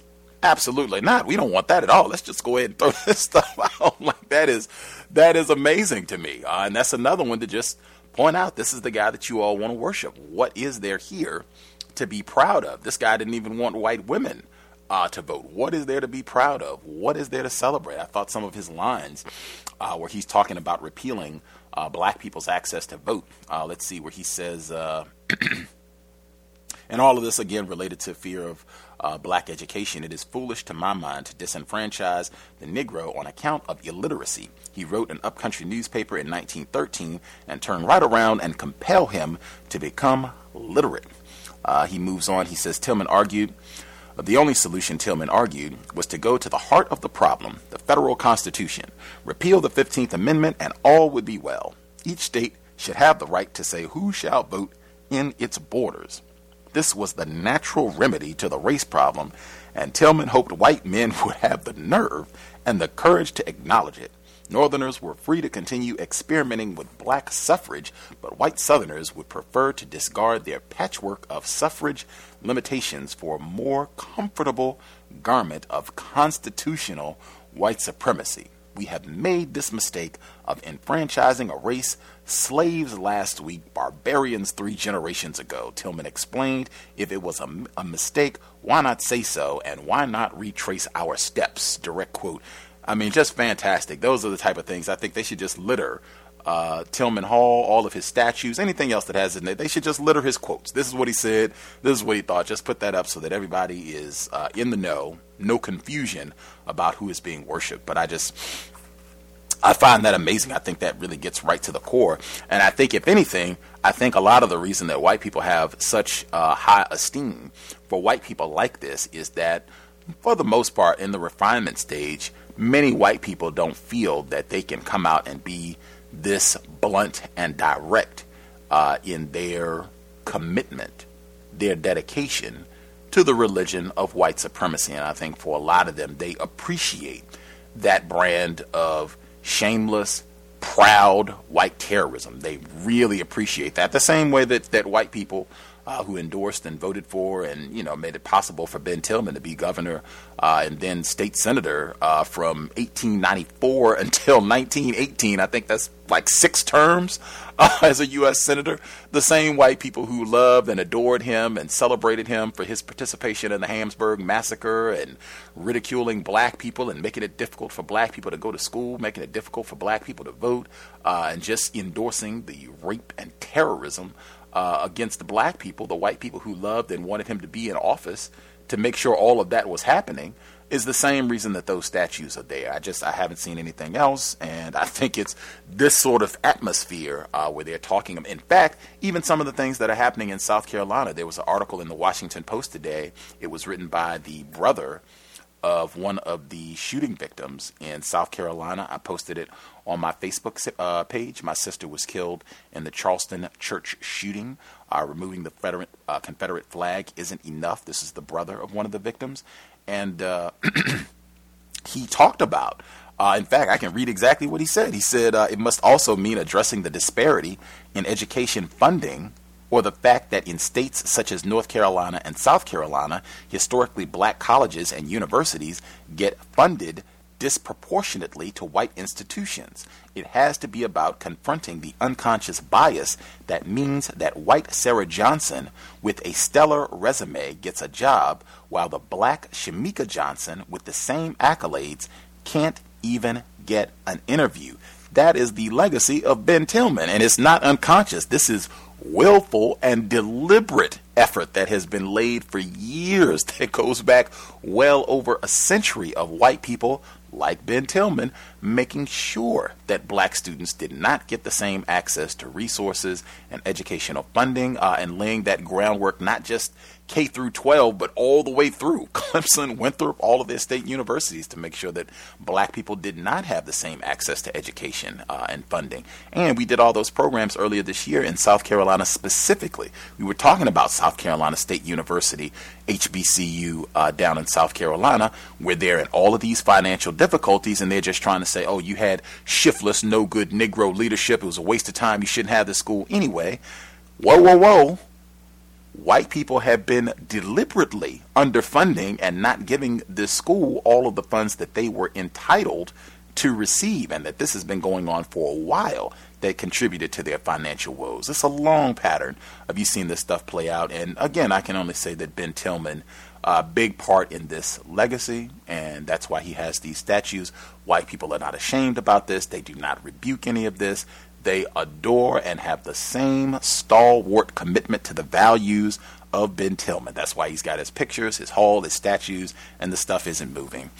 Uh, he had a few other things in there. I'll, I'll pause for a moment. Um, if any of the other folks uh, listening in, if you all have uh, question, commentary, feel free. Uh, the number 760 569 7676, and the code is 564943 pound. Uh, I certainly uh, thought the educational aspect uh, was huge. We didn't get as much. I'm almost kind of stuck because I felt like we ended before we got uh, more of the resolution to the the women uh, coming in to vote to offset the massive number of black people uh, that are in South Carolina. Black people have the majority, so they're trying to figure out ways to offset that, uh, keeping them from being able to vote. These understanding clauses and poll taxes and property qualifications, uh, education qualifications to restrict, suppress black voters, uh, and also another strategy to bring in white women. I thought that was uh, significant as well, but there's more to come on that in the second audio segment. Uh, if folks had other comments that they wanted to share, uh, feel free. Certainly, if folks had any thoughts on uh, at least the initial reports that we got about uh, using white women as a weapon to offset black voting, would be great to hear thoughts on that also. Any other thoughts from uh, other folks listening in? Feel free.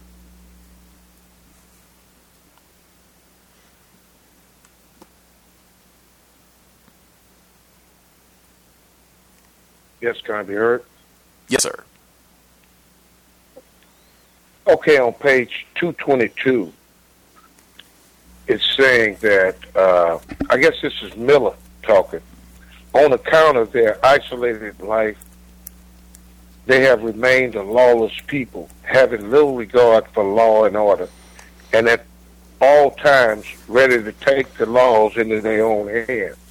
He's describing white people, but he's describing uh, this isolation being in the backwoods is what caused this.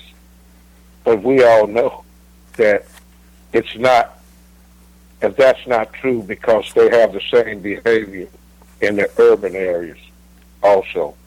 And then on page 223, uh, when the Great Storm hit in 1893, laying waste to the region, then I guess Tillman, you know, in 1893, yeah, I think he was governor, he sought help for the white farmers and then said the blacks could uh, fend for themselves or something of that nature and that he could not, that blacks could not be treated as if they were white people, like they would treat white people. And on uh, page 229, they, like you said earlier, they came to a conclusion that by including women's suffrage, or literate and uh, property women that they would help white supremacy and still not swell the ranks of black uh, voters. But in essence, Bill Tillman was not in support of women's suffrage, and he wasn't having uh, women's suffrage. Mm-hmm. So I mute my line on that. Thanks for taking the call. Absolutely. I thought that portion on 223 was especially important as well. I've been doing uh, immersion in uh, studying, researching, and, and revisiting 10 year anniversary of Hurricane Katrina and uh, everything on 223. That should be painfully familiar uh, to everybody who, because uh, they're doing a lot of retrospectives on what happened in New Orleans uh, in 2005 and the whole Gulf area. They're doing a lot of that right now. It should it should sound real familiar. Uh, though it just it says although Tillman sought to get aid for the white planters whose property had been damaged or ruined by the storm, he insisted that black laborers work for their supplies, for they cannot be treated as we would treat white people. And that's what I mean about it being direct. You couldn't say something like that, even though I think a lot of people felt that was very obvious uh, in 2005 uh, after Hurricane Katrina, but you couldn't say it as blatantly uh, as Mr. Tillman put it down. And then to have white people come on and endorse, amen, right on, great job. We don't want to help those niggas out. Let them drown or whatever's going to happen to them. Uh, and they go on and said uh, the correspondence pouring into his office from white allies in Georgetown and Beaufort caught that tune and echoed it in endless and simple variation. I know great harm will result from giving free rations, which seems to be the exact same attitude white people displayed 10 years ago. Stunning. Uh, other folks have things that they wanted to uh, share.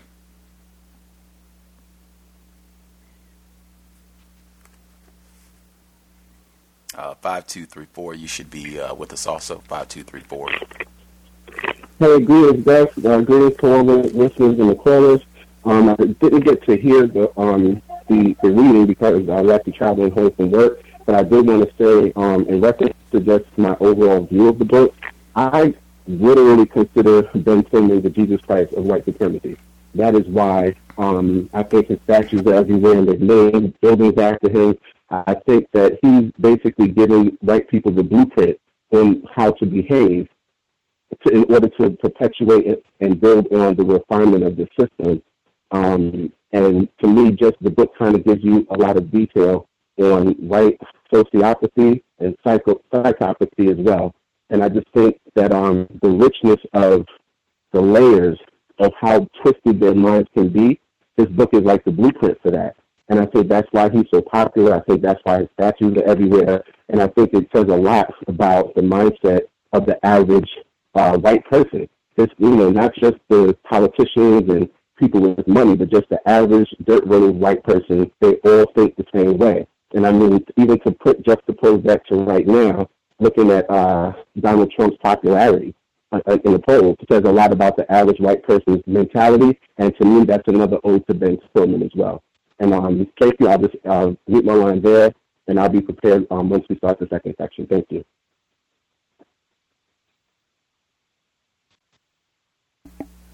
Right on. Right on. We have about uh, mm, about nine minutes before we get to the second uh, audio section, uh, unless folks have. Uh... Can I be heard? Yes, sir.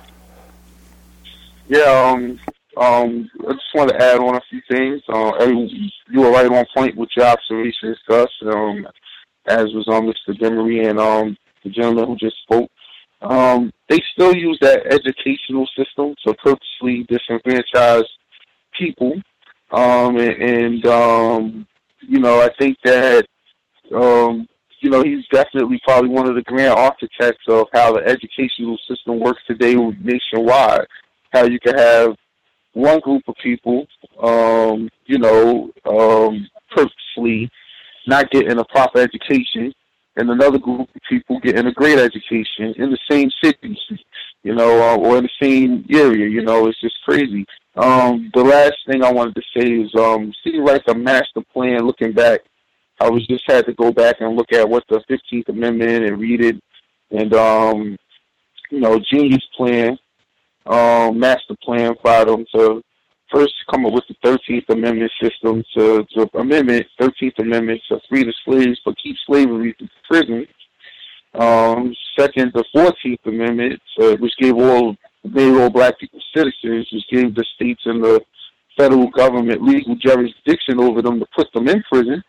And then the 15th Amendment, which um, definitely was needed to maintain this illusion of a democracy, which was to allow blacks to vote as well, and knowing that at the same time they could still keep them from voting using you know other other means. So just um seemed like um from the federal level, not from Tillman's level, just you know just a very smart thinking of how to keep pretty much not slavery but a, a, a pretty similar system where they, they still maintain a huge amount of black people that are you know, civilly dead in prison and um, get paid off of it. And, um, you know, they, they have the jurisdiction over them to put them in court and put them in jail and prison.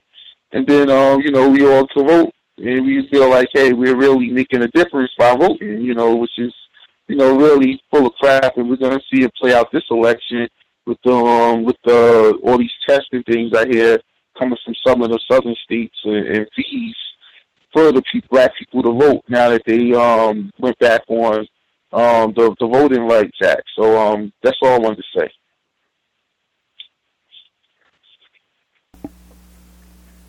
Right on. Right on.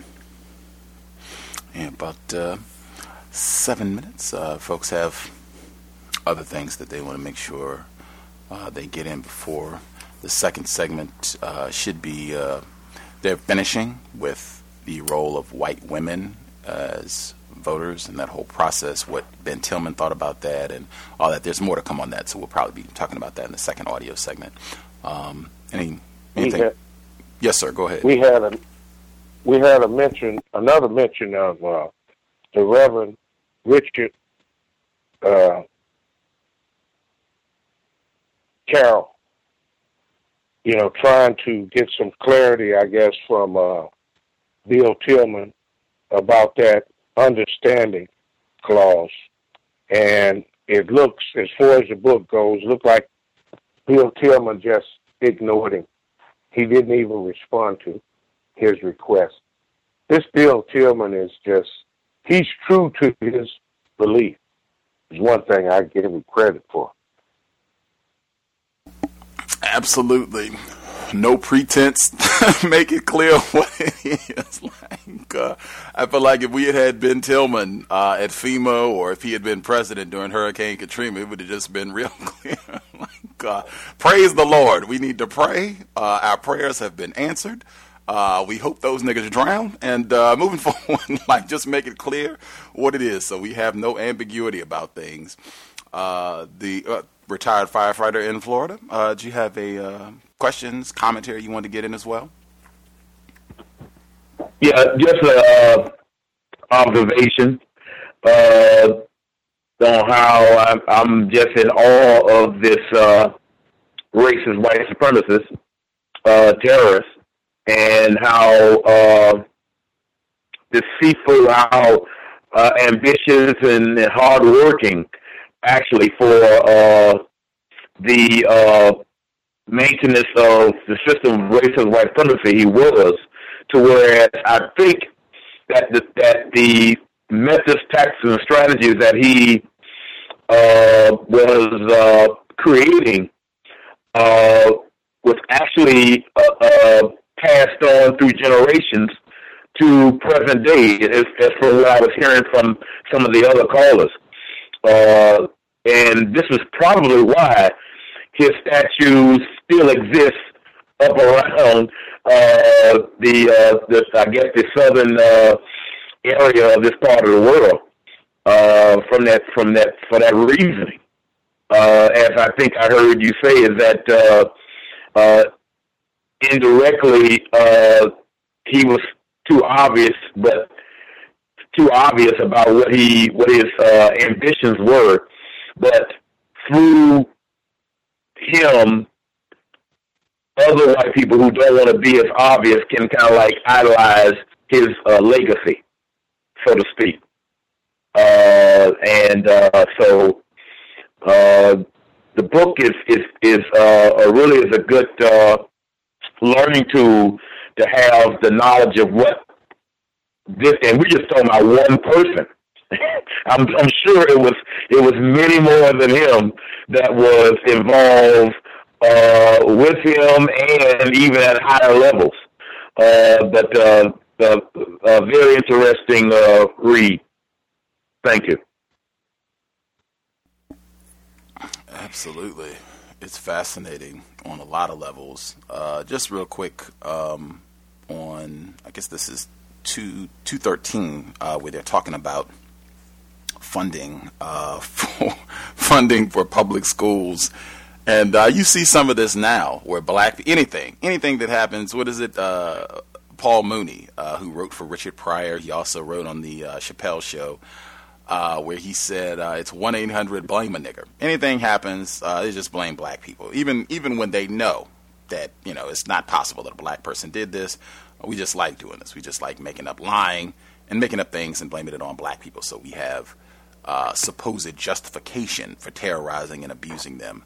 Uh, on 213, uh, it says blaming this in, uh, blaming this inadequacy on its poorest victims. White Democrats often alleged that black children received much more in school funding than their parents paid in taxes. The Charleston News and Courier offered such arguments in urging the repeal of the two mill school tax. Tillman suggested that taxpayers should be able to choose the school to which their tax money went, adding caustically that any white man who wanted to subsidize black education would be free to do so. Now, see that that sort of thing, in my opinion, where you could just get up and clown uh, while you're practicing racism, and this, he was doing this. This is uh, make sure I get the year on this.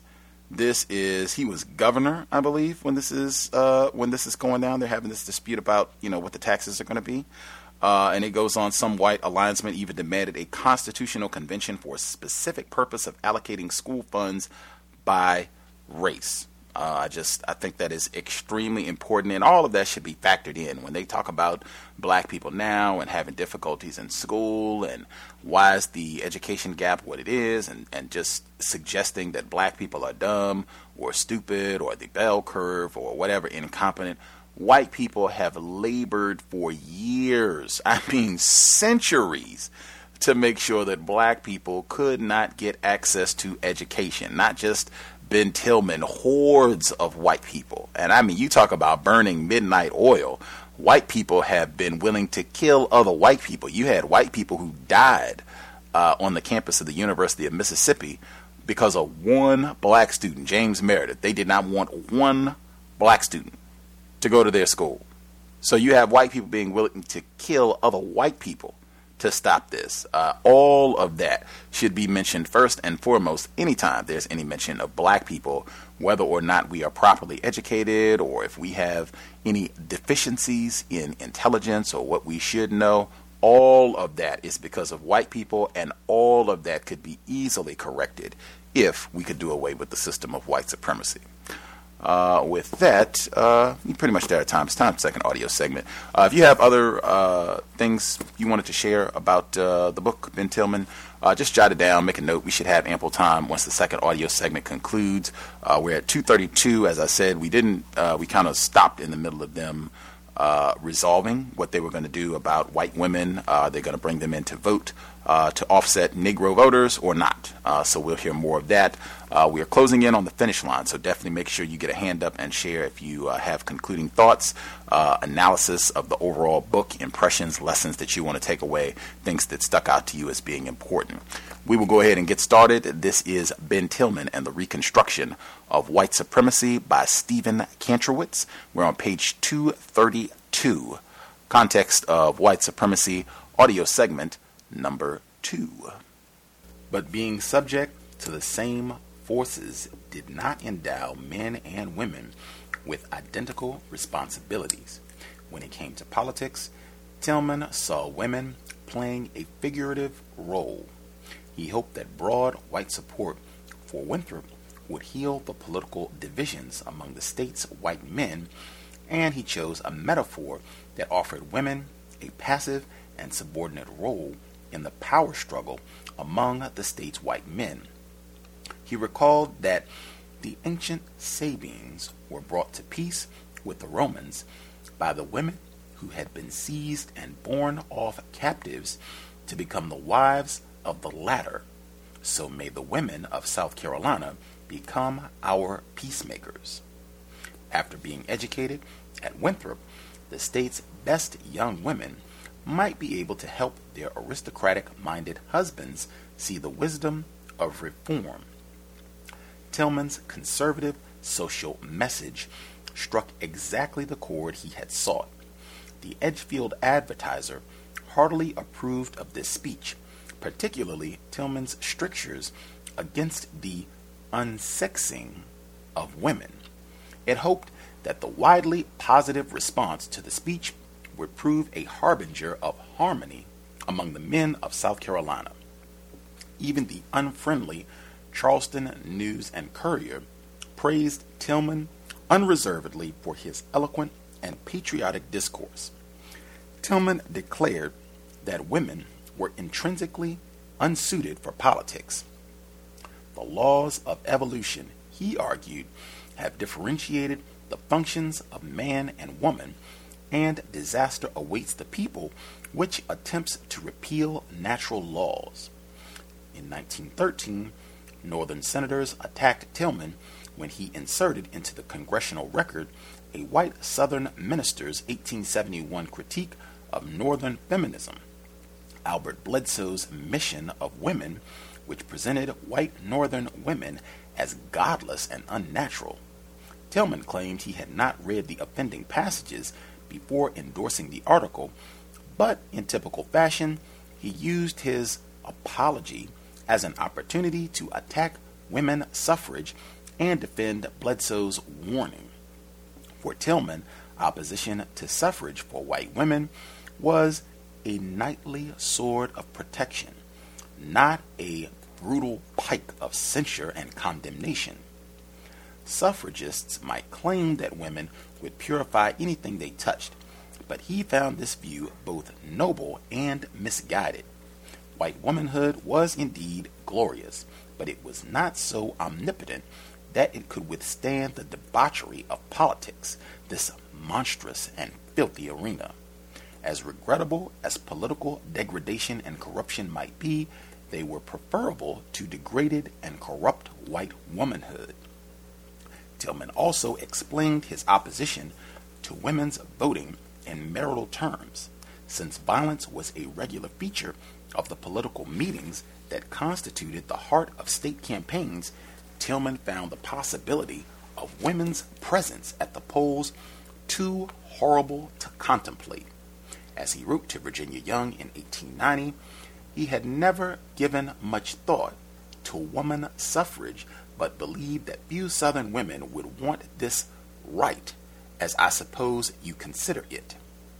Those tempting women to enter into the mire of politics failed to consider that they might be physically or morally injured. Many agreed, including black political leaders who had experienced such violence from a somewhat different position. Although cautiously in favor of women's suffrage, D.A. Straker admitted being terribly afraid to see a woman at the polls. Young articulated a counterargument that turned women's purity into an argument for the safe exercise of their suffrage rights. You say that politics are too corrupt for women to mix in, Young wrote in 1893.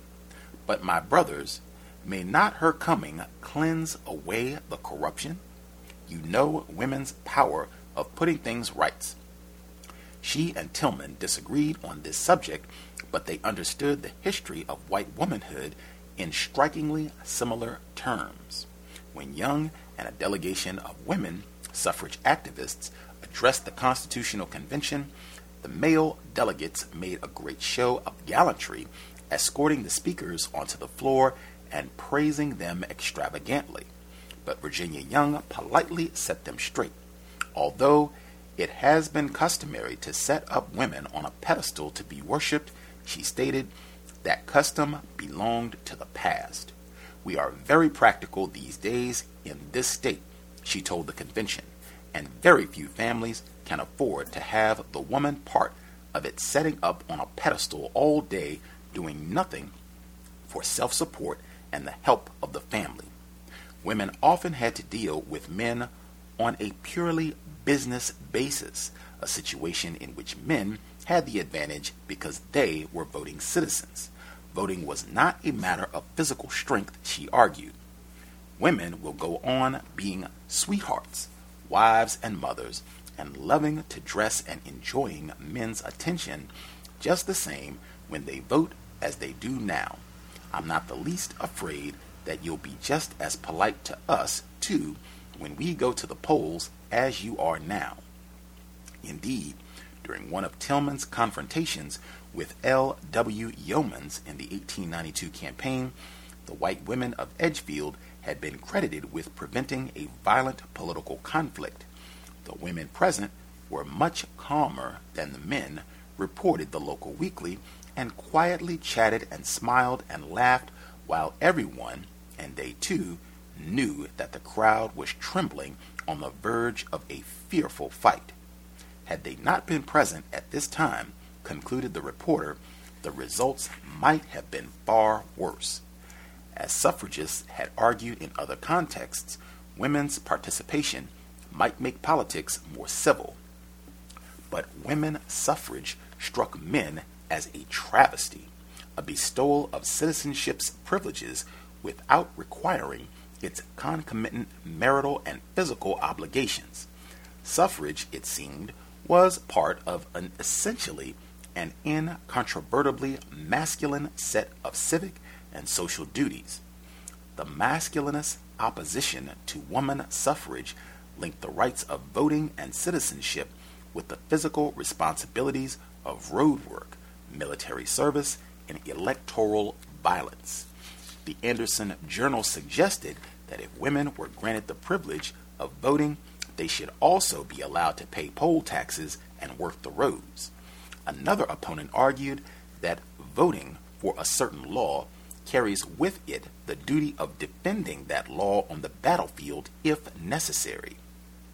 Men might have to do so, but women would not. Their right to vote, therefore, would not entail the same responsibilities and thus was unfair and illegitimate. It naturally followed that those who had taken on martial duties could not justly be denied political rights. Irby was one of several delegates to oppose the Understanding Clause on the grounds that it would strip the franchise from former Confederate soldiers. He estimated that 15,000 illiterate and unpropertied white men had served South Carolina in the Confederate Army. No poor white Confederate volunteer had ever been asked if he could read or write before he was enlisted, and to disenfranchise such men would be to dishonor the lost cause. One black delegate, seeking to take advantage of this argument by extending it to Union veterans, invoked a black military tradition that stretched back to the American Revolution. Both black and white men, declared James Wigg, have shed their blood in their country's service and have fought side by side upon a hundred battlefields from the first skirmish on Boston Commons when Crispus Attucks fell to the Battle of New Orleans when the flower of the English army faded away before the leaden storms from the black battalions of General Jackson. One white delegate even proposed granting suffrage only to those who had served in either of the Civil War armies. In a comment intended to reassure his fellow white delegates that the consequences of such race neutral enfranchisement would not be too dreadful, he noted that the Negroes who fought on the federal side have, as a rule, more intelligence than their fellows, undermining more than he may have realized the white supremacist interpretation of the sectional conflict. Despite this identification of suffrage with distinctly male obligations, Young and her colleagues met with some initial success. A few delegates seeking to increase the political power of the wealthy offered proposals tying woman suffrage to a property qualification. Several suggested that literate, property holding women should be allowed to vote by proxy. One delegate even turned this decorous fraud into a straightforward statement of white male upper class privilege. Male voters who paid taxes on at least $200 worth of property and who represent a family as head thereof should have the right to cast two votes. But to endorse woman suffrage, even on pragmatic grounds, required compromising deeply held beliefs. Charleston editor T.D. Jervey could support qualified woman suffrage only as an alternative to fraud and violence. Gonzales's Columbia State endorsed qualified female suffrage as a way of securing white dominance, but began with the apologetic admission that manhood suffrage is theoretically the proper form of suffrage for a republic. The state argued that women had proved themselves capable of performing all the meaningful tasks of citizenship. Women in Wyoming sat on juries, and the question of women's military service had already been answered.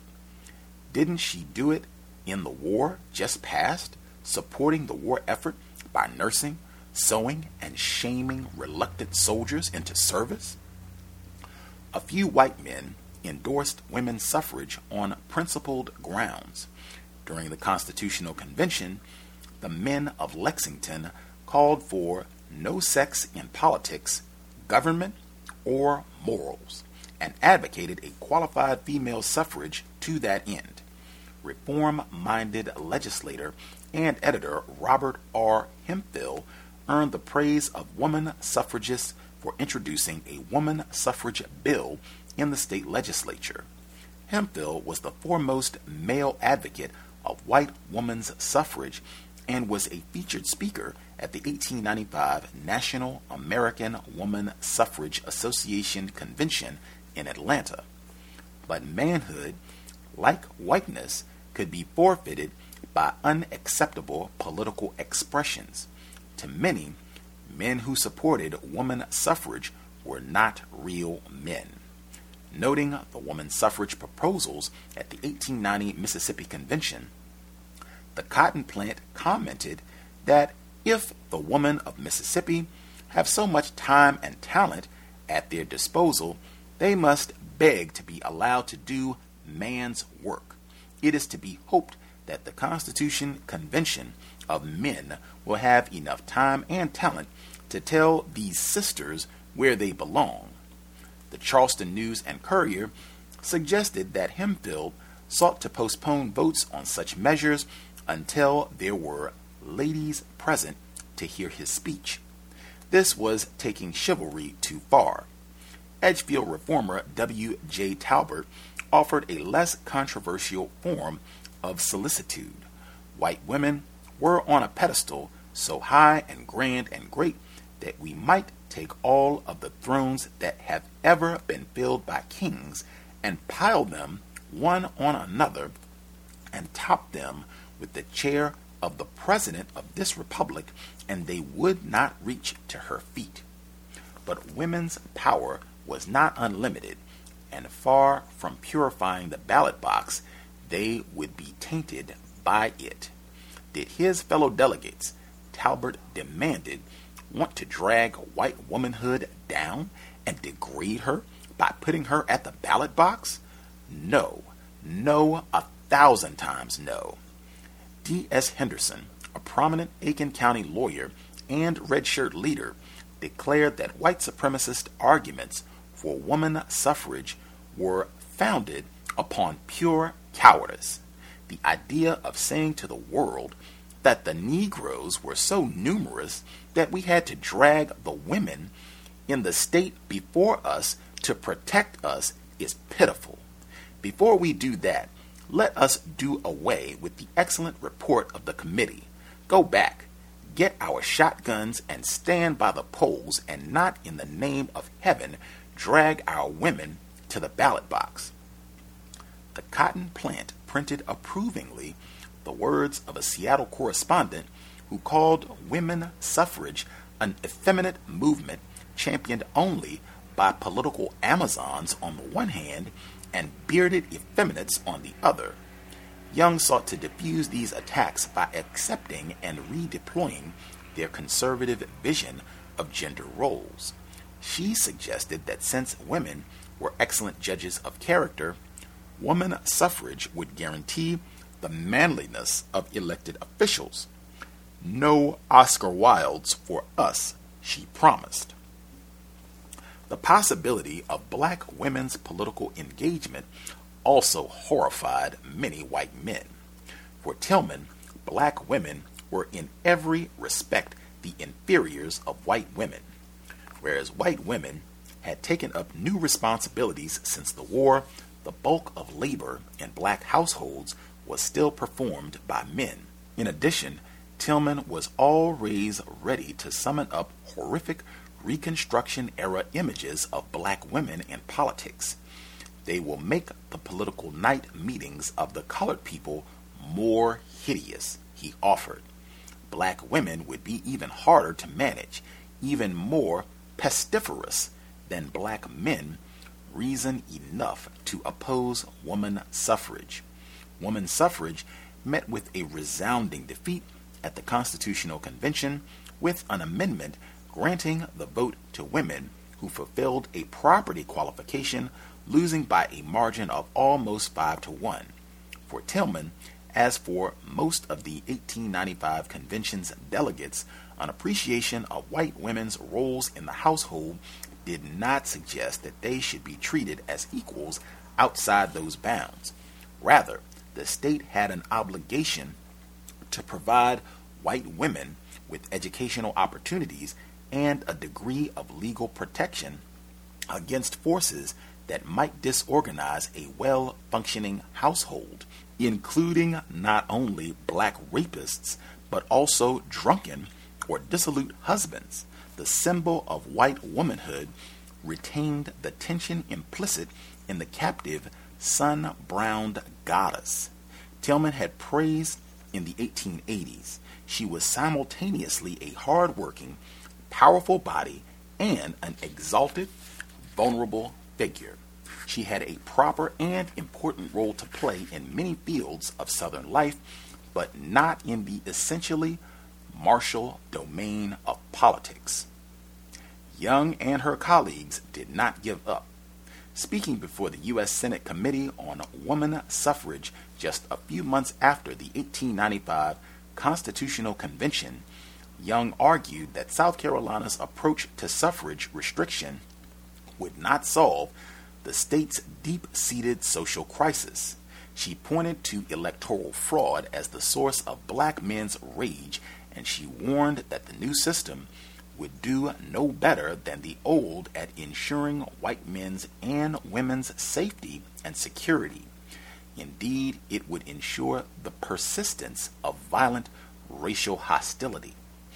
Rape and murder and house burning would continue, provoking the inevitable responses of lynching and mob rule. The only route to social peace was the implementation of fair and clean elections, and this could be attained by giving literate, propertied women the vote. Then they will outnumber the Negro voters so that these people's ballots can be honestly counted. Eventually, she hoped white Southern men would come to see that the only white women's votes would make democracy safe for white supremacy purity and its limits. Suffrage restriction was the convention's main task, but the discussion of education and property ownership inevitably introduced a host of other issues concerning the integrity of white men's households. These discussions were not entirely under Tillman's control. White women and African Americans might have failed to gain or retain suffrage rights, but they had some success pressing other kinds of claims. Tillman and his fellow white Democrats sometimes found themselves having to take positions on issues they would have preferred to leave undiscussed when it came to matters such as divorce, interracial sex, and the very definitions of whiteness and blackness, even people now excluded from the body politique could force the victors to confront their own contradictions. Nothing touched the patriarchal household nearer its heart than the question of divorce.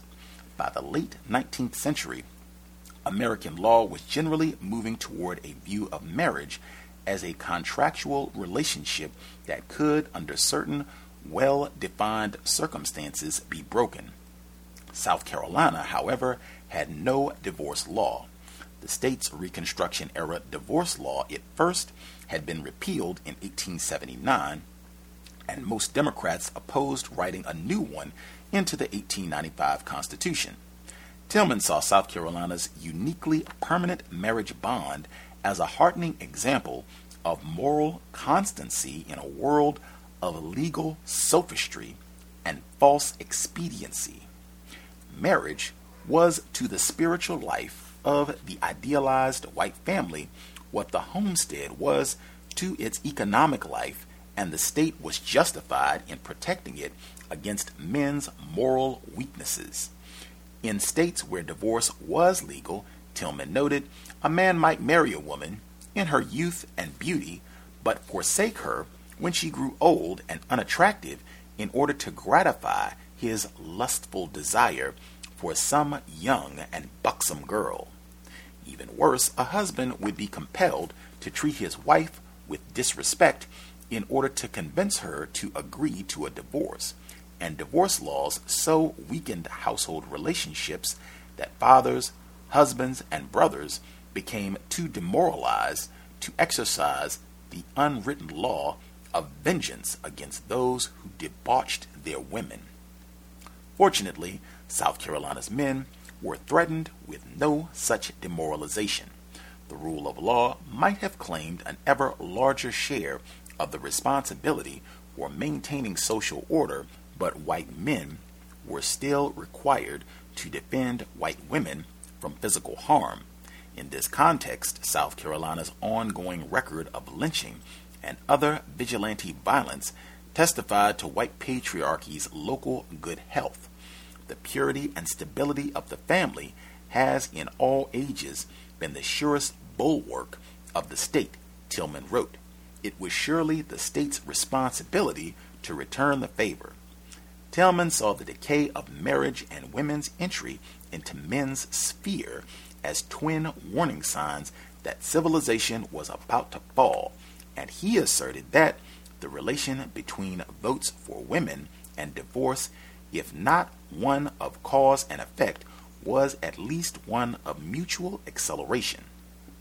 Not surprisingly, even woman suffragists avoided discussing divorce reform for fear of being dismissed as disreputable free lovers. Tillman sought purity and stability not only for white households but also for whiteness itself. That meant policing racial boundaries where purity and stability seemed most vulnerable in the realms of law and sex. The framing of a new constitution made the legal definitions of race and legal consequences of interracial sex a matter of public debate whether delegates decided to accept or to modify historical customs and conventions, they would first have to articulate those customs and conventions in plain language.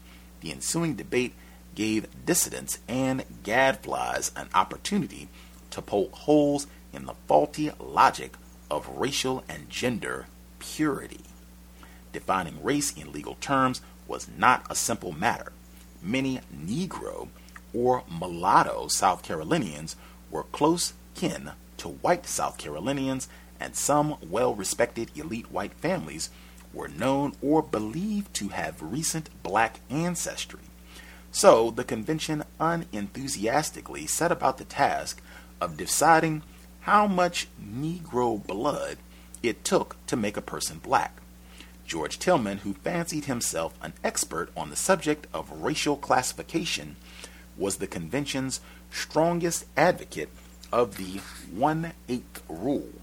He pointed to an antebellum custom by which men with less than one eighth black ancestry could testify in court and noted that several prominent but unnamed white families were known to have black forebears. On the other side of the debate were men who believed that no one with any black ancestry could be considered white, including Delegate George Johnstone, who was opposed to any intermixture. Johnstone was less interested in past instances of racial mixing than in their present and future consequences. He claimed that there were hundreds of undeniably black young men in Charleston and Columbia with less than George Tillman's proposed portion of black blood. Are you going to turn them loose? He asked the convention, conjuring up a scenario in which an 18 year old white girl married one of these white men, then presented her helpless parents with a grandchild who was unmistakably black. Even if the offspring of such a marriage appeared to be white, this only deferred the calamity to another generation in which the stain of blackness might emerge.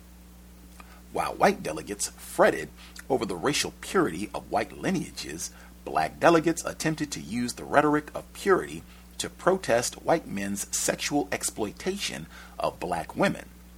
Smalls offered a bitterly double edged proposal that any white person marrying or cohabitating with a person of one eighth or more Negro blood be disqualified from public office. He also suggested that any offspring of such a cohabitation be entitled to inherit property from both parents. These proposals did not, needless to say, directly reflect the black leadership's priorities.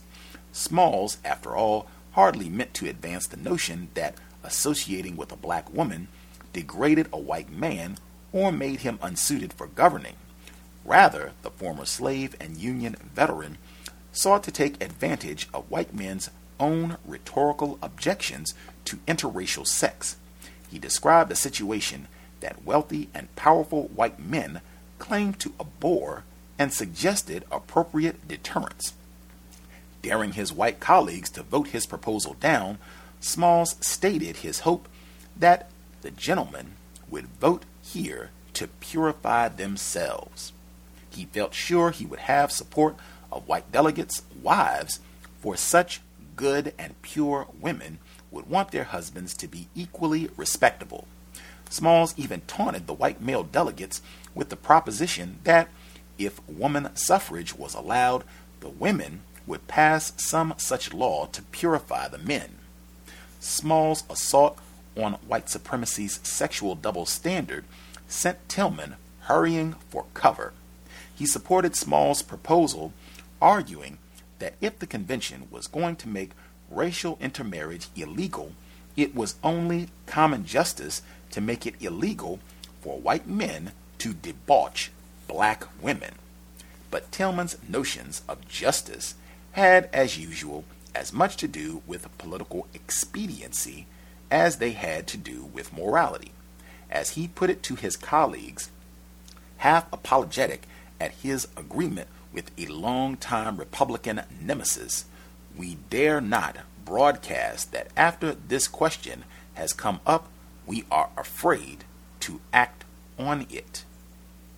In fact, Tillman presented his opposition to a racial amalgamation as evidence that white Southerners were morally and perhaps racially superior to white Northerners.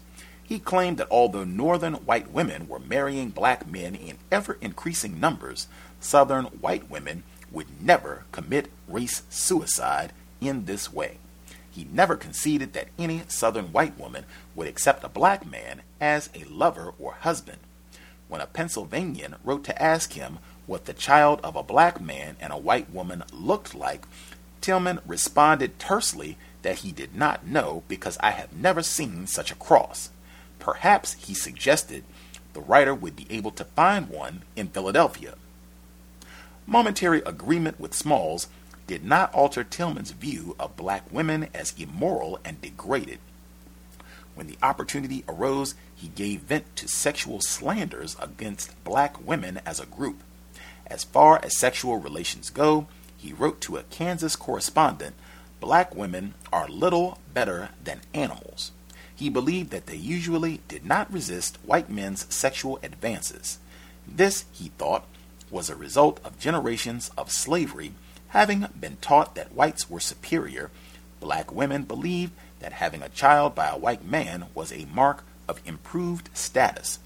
This explained the complacence of the Negro women, who, according to Tillman, were nearly always more than willing to gratify a white man's lust. This view of black women caused Tillman to balk at raising the state's age of consent. Sallie Chapin denounced the state's current age of consent, 10, as a foul blot on the state's reputation, and under her leadership, the state WCTU formally petitioned the convention to raise the age to 18. Over the course of discussion and debate, however, the age of consent gradually fell back to 16, then to 15, and finally to 14. White womanhood's rhetorical antipode, black women's complacence, was the magnet drawing it down. Tillman was among those who feared that if the age of consent were raised too high, innocent white men might be entrapped and legally ruined by adolescent black seductresses. In the end, not surprisingly, the convention delegates voted almost entirely along racial lines.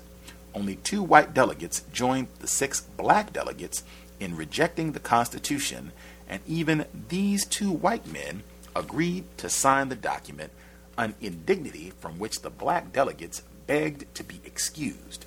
The new Constitution cut deeply into the remaining Republican electorate.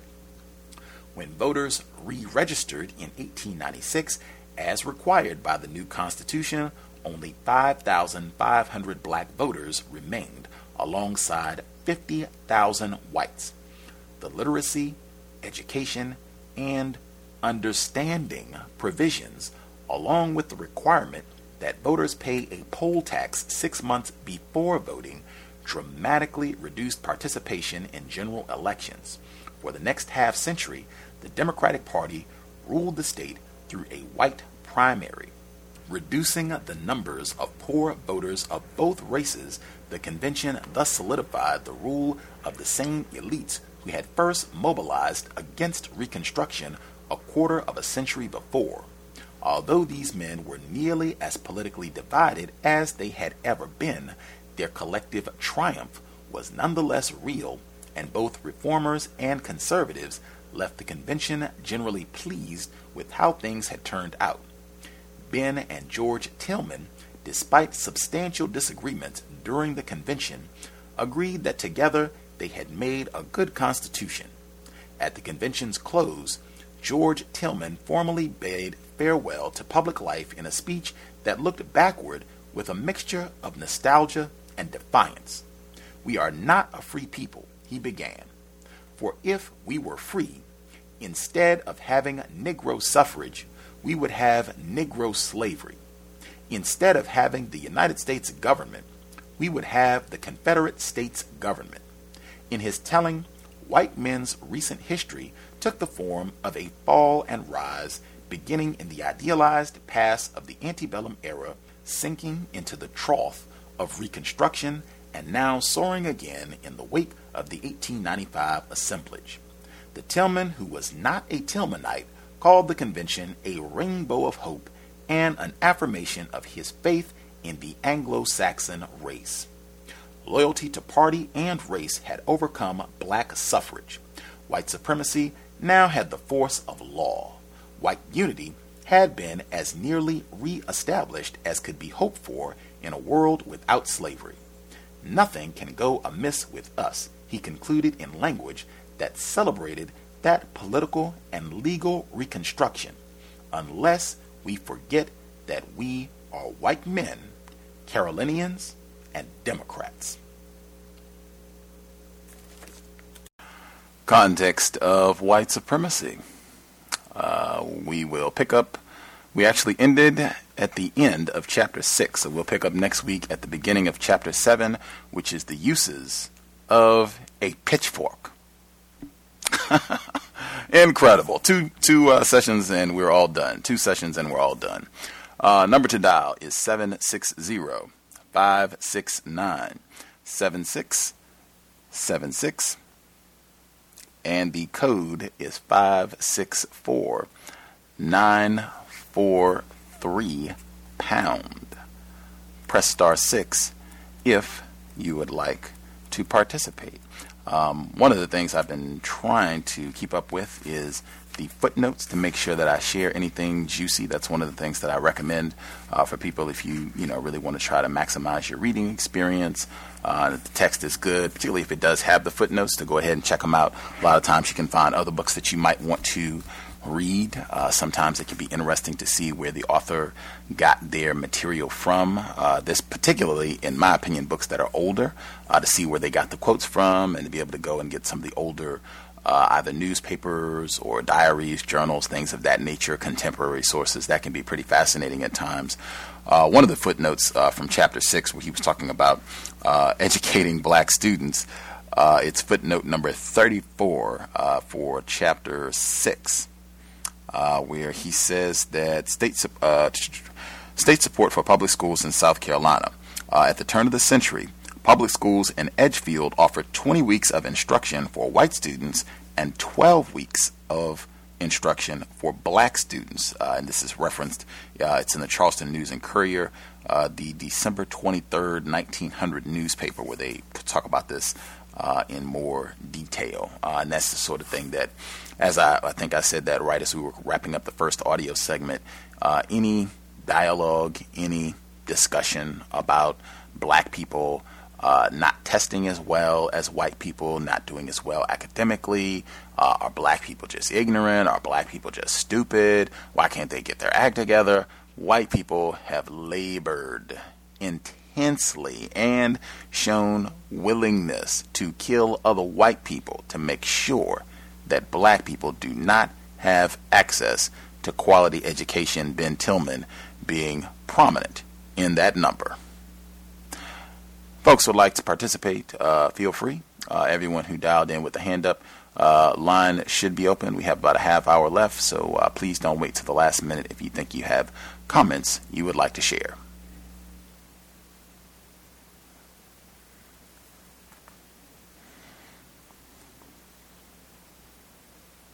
Yes, can I be heard? Yes, sir. Okay, in this particular reading, uh, what stood out to me was on page 236. Uh, I guess they were considering women's suffrage, and I guess some of the white men were endorsing it, some was against it. They were going back and forth. And then the paragraph comes up. It said, but manhood, like whiteness, could be forfeited by unacceptable political expression. You know, it in a system of white supremacy where you can uh, classify and reclassify people, and you can just define what you consider whiteness is. You know, it, that's that seems like the ultimate, you know, power tool. Then on page uh, 237, they start to talk about, uh, I guess, the fear that white men had of black women's political engagements. They were horrified of that. But then they started breaking down uh, their hierarchy of what they considered uh, the positions that black women should be in. And Tillman's view of black women as immoral and degraded, you know, was overemphasized and his rhetoric about sun brown goddesses of white women, you know, while he was denying the suffrage to all of them was phenomenal. And, you know, it brought up the point that when women were fighting for their suffrage, they would even hide their views from their husbands and then sneak out to the rallies and this and that, and then not to give away their uh, uh, belief system as far as design uh, suffrage. And Tillman was among those that feared that if the age of consent was raised too high, that innocent white men might be entrapped and legally ruined by adolescent black adulteries. You know, it's setting up, you know, defense for white men to continue to terrorize black women. And Tillman, true to his uh, belief, is stand true to the end. And the last part on 242 he ended up with a true supremacist uh, statement when he said that loyalty to the party and race had overcome black suffrage. White supremacy now had the force of the law. Within white unity had been as nearly reestablished as it could to be hoped for in a world without slavery. And I think that says it all. I'll mute my line. Thanks for taking the call. hmm uh, other folks who uh, dialed in, you should be with us when him closing out that uh, passage that Mr. Demery Four read on 242, uh, where he says, "Nothing can go amiss with us unless we forget that we are white men, Carolinians, and Democrats." Uh, in that order, I thought, first and foremost, we got to remember we are white. Uh, and I think white people, that's why his statues are still up. They have not forgot what that means. Uh, the other folks who uh, are with us, if you all had commentary, uh, feel free to chime in. Please don't wait till the last minute. Can I be heard? Yes, sir. All right. Um, I have a couple of points as well. There's a section on page 238 that says the only route to social peace was the implementation of fair and clean elections, and this could be attained by giving literate, propertied women the vote. Then they will outnumber the Negro, so, Negro voters so that these people's ballots can honestly can be honestly counted. Eventually, she hopes white Southern men will come to see that only white women's votes would make democracy safe for white supremacy. That passage basically tells you right there that you know they are you know, locking step with the white man as far as their perceptions and understandings of the system of white supremacy. Um, it also kind of speaks to de- just their dedication, like they're completely dedicated to uh, the system and would do anything to maintain it. And it, I've always uh, just had a, a premise that uh, white supremacy being that women uh, are the teachers of children, that uh, they're, the, they're the creators. I believe they're the ones who created the whole concept, ideology, and spread it to their male and female children. And this kind of speaks to me in a way in which almost like they created the system, gave it to the men, the men took it over and subjugated them as well. and now they're trying to ask for more power within the system that they gave to the men in the first place. And then there's a, a second section uh, that's on page 241 that says uh, Sallie Chapin denounced the state's current age of consent, uh, 10, as, as a foul blot on the state's reputation. And under her leadership, the state WCTU formally petitioned the convention to raise the age to 18. Over the course of discussion and debate, however, the age of consent gradually fell back to 16, then to 15, and finally to 14. White womanhood's rhetorical antipode black women's complacence was the magnet drawing it down. Turner was among those who feared that the, if the age of consent were raised too high, innocent white men might be entrapped and legally ruined by adolescent black seductresses.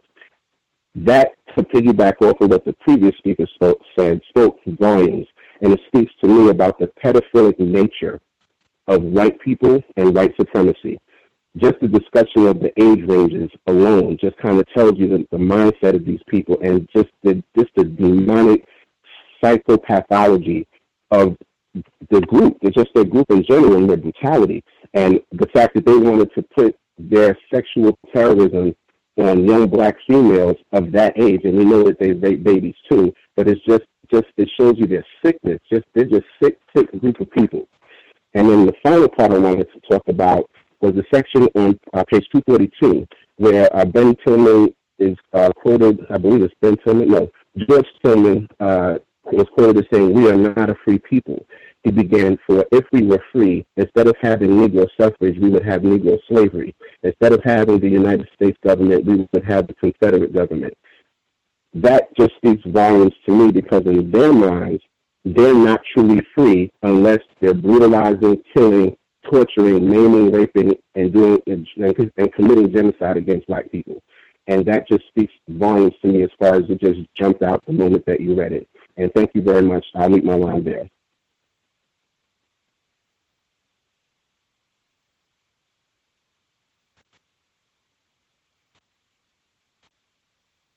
May I be heard? Yes, ma'am. All right. Caller from 712. I just took a few notes at the end there um, from what I heard, and I'll have to go back over and listen to it like I do all the time. But I, I noticed that to the 10, 10 year old age of consent, and that was in North Carolina. So that'd be interesting to research um, all the states. I wonder where they are, where they were with that um, back then, and that I know also that adolescent black seductress um, line there I thought that was that's very interesting. Like the last caller was saying, it speaks to their love of pedophilia. They love it, and that poll tax.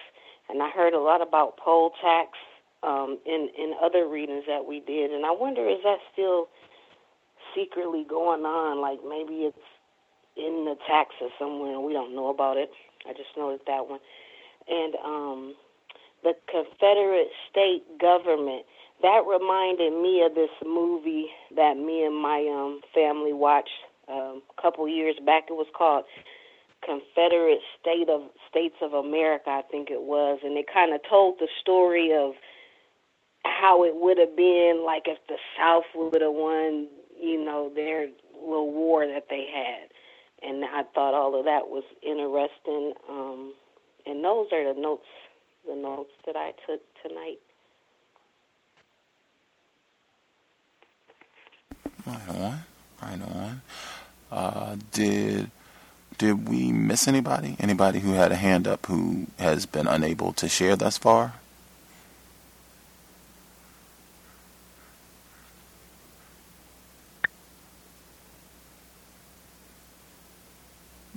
Okay, I will assume uh, at least the folks that have hand up right now. If you're listening in and, and you think you might have something you want to share, we still have about 15 minutes. You should go ahead and get your hand up now. Please don't wait till the last minute.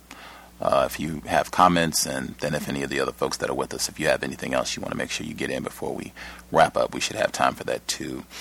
Um, just uh, real quick, I definitely the that passage that is talking about the uh, age of consent uh, and consistently, I think we've talked about this theme uh, many times throughout the years on the program uh, in terms of white men uh, and projecting all of their uh, sexual deviance uh, and their history of raping, serially raping and molesting uh, black females, young black girls. Even Rosa Parks uh, has written about this. Uh, we've talked about this in uh, Warmth of Other Suns as well.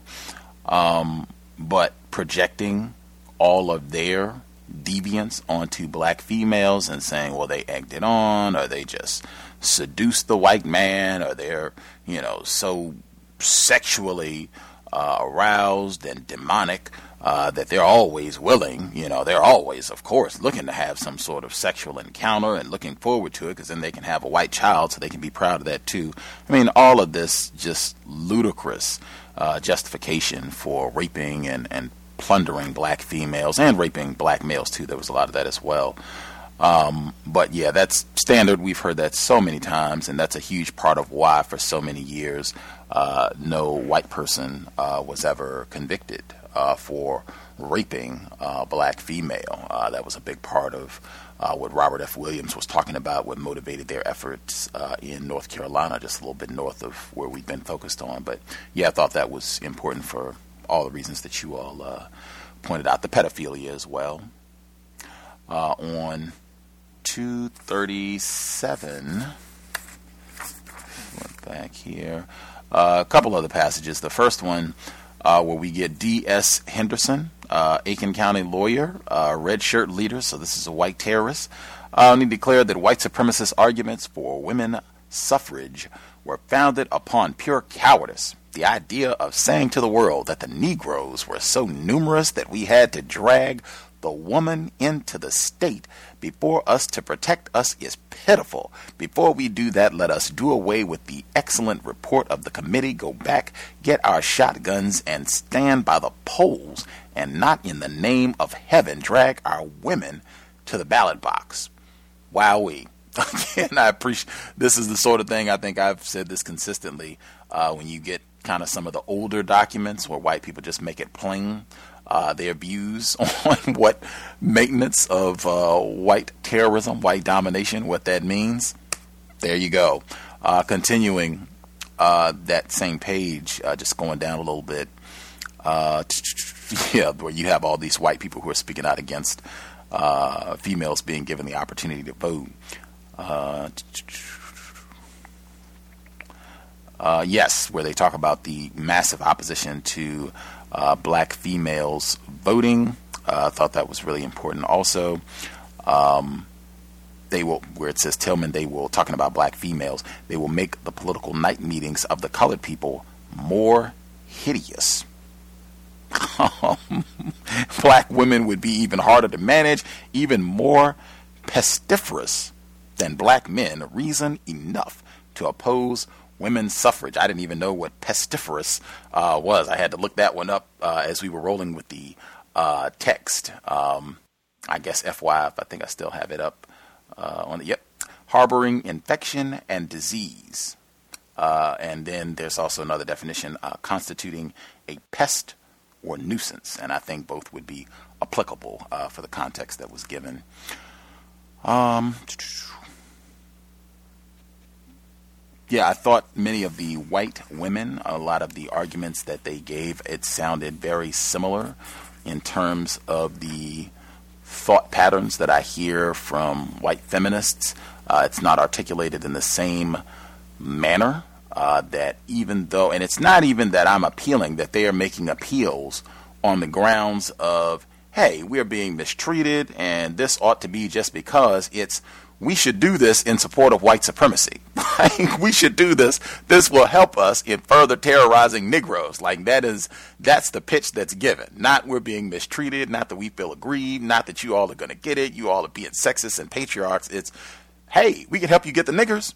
That's like the and that that is mildly successful for some of the white people. They're like, yeah, we might be able to do this if we can figure out a way to get those, you know, black wenches. Make sure that they don't they don't vote too. Uh, this might help us in controlling the niggers. It is fascinating. It's all I can say. I, uh, for me, this is a fascinating read to get this sort of uh, blatant laydown uh, of white supremacist principles.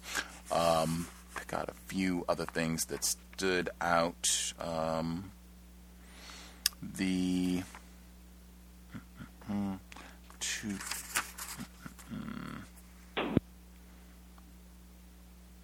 where Tillman is, is coming out, even some of these where he's coming out and, and giving his uh, blatant, I'm talking about Ben Tillman giving his blatant disapproval uh, of women being allowed to vote. I am mildly surprised where you have so many white women. I'm sure they have women's studies uh, at Clemson, and that might even be an interesting experiment to see if any of the white women's groups have stepped up to say, "Well, hey, this guy's a sexist too. Uh, he's not even down to have us vote, and has this antiquated notion of what he thinks a woman should be, and blah blah blah. He's a sexist. We don't want to be endorsing that either." Have they stepped up to the forefront to say, you know, we we don't think this guy's adequate either. We don't think that the signature building on the campus of Clemson or Winthrop uh, should be named after this guy, or we don't think this guy should have a statue at the state capitol. I would be uh, not surprised if they have been silent, but that is something that I will inquire about uh, in the future moving forward. Um, any of the other folks? We have about, well, I guess less now, less than 10 minutes. If folks have any other comments that they want to get in, any of the folks that had a hand up with us? Can I be heard? Yes, sir. I, uh, I wanted to say that um, I felt throughout the reading of this book, we heard, of, like you said, um, the fact that white people are willing to subjugate women and mistreat mistreat their own people as well as they can mistreat black people at the same time. And it just speaks to the fact that just about everything that they've done to us, they perfected on themselves first. They've always tried it with each other. They've been fighting like cats and dogs from day one. And essentially, they still do. And to me, this book is kind of proof positive of how they do so and how, how they're capable of still doing so. And it's an ode to that old lifestyle under the system of white supremacy as well. And um, it was just a lot of that was discussed throughout the whole reading of the book. And I just felt that that was kind of fascinating too. The fact that they will mistreat each other and even kill each other as long as they could kill more of us in the process. And again, just the fact that they perfected terrorism and terrorizing their own before before before they ever encountered non-white people to do the same to us as, as well. And I'll just unmute my line there. Thank you. Mm-hmm. I had to make sure I got in as well. I thought it was fascinating. We on this program who have spent so much time talking about what do you mean when you say white? What does it mean to be white? Uh, the importance of racial classifications, deciding what are the parameters, uh, what are the criterion for deciding whom is a white person, whom is a black person, and all that.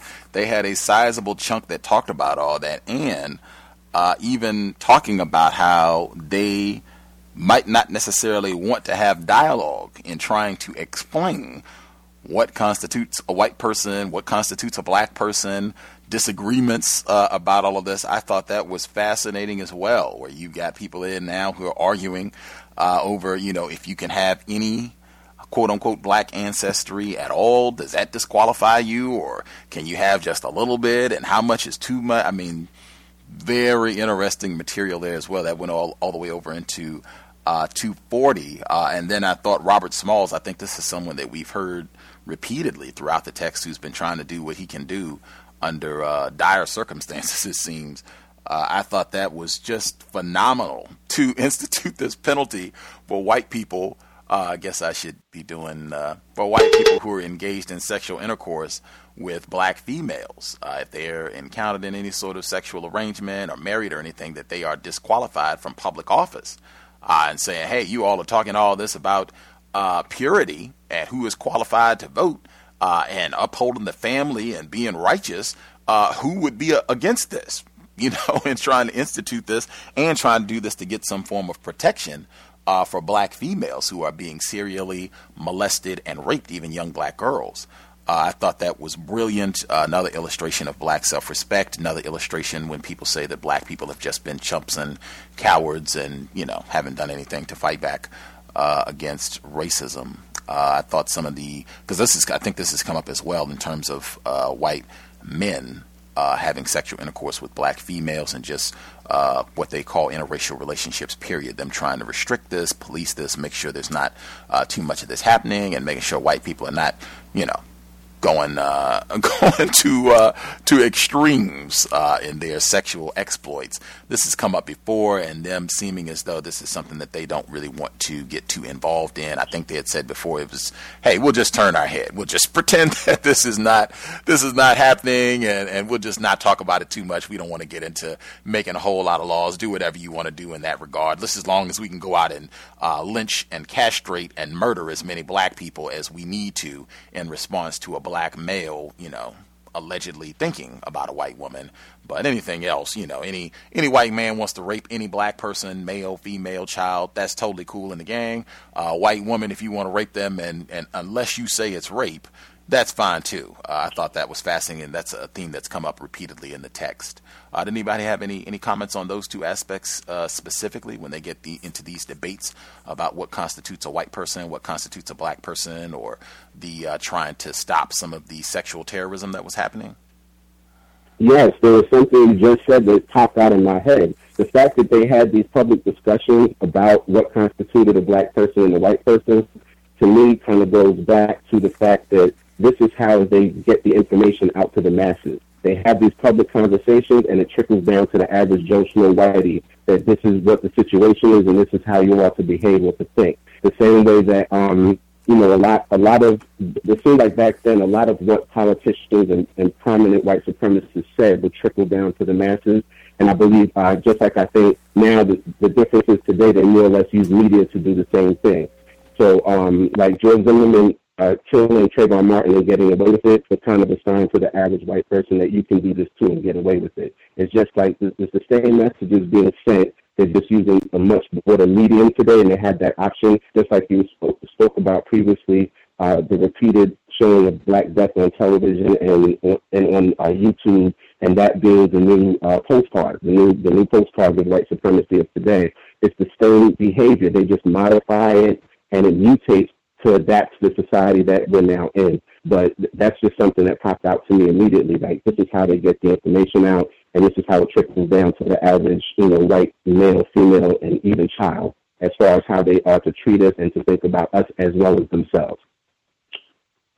And I, I would also like to add, with the amount of, of rape that that went on, you know, even before slavery uh, I mean, you know, when when it first started on the slave ships, if they allowed the the baby and the mom to live, a, lot of them probably do have African ancestry, you know, down, you know, down through there. So, you know, for them to be worried about that, it's just it's just more nonsense, and it's just it's just their them their way of keeping racism, and white supremacy going, and we we just have to we have to get in the game here. We're I feel like we're out of the game. We have to get in the game. Uh, just uh, yep. related subject matter that Mr. Jimmy Four can take it right there. Just they did mention Strom Thurmond uh, that uh, Mr. Tillman's attorney eventually would become Strom Thurmond's father, Strom Thurmond, yes, he was a long-time South Carolina senator, uh, I think for almost a half century, uh, and following in the footsteps of Ben Tillman. And uh, he also ran for president, uh, and he was a staunch, unabashed uh, white supremacist in the same vein as Ben Tillman, fought relentlessly like Ben Tillman to keep black children from being educated, and uh, he had a daughter raping his uh, black housemaid uh, procreated, had a child with her, and kept that child secret. Didn't acknowledge her. I think she wrote a book uh, about all of this later on. I think she ended up living in Seattle. His uh, daughter, in fact. Um, but yeah, neither here nor there. I thought that was important since that did get mentioned during this segment. Mr. Demery, for you were going to comment. Uh, yes, quickly. I wanted to comment on uh, Robert Smalls' uh, strategy on to combat the terror the terror that was being imposed upon black women during the time. And then quickly, um, when they started talking about the amount of Negro blood that had to be present before you were not considered a white person, and it seems like they gave credit to George Tillman for uh, something that you know he remembered about what his grandfather said and this and that. And like the previous caller was saying, that with all of the uh, rape and terror that was going on, white men have an asset to black women that uh, there were probably a lot of uh, lighter skinned uh, individuals that were on the border of passing and not. So I mute my line.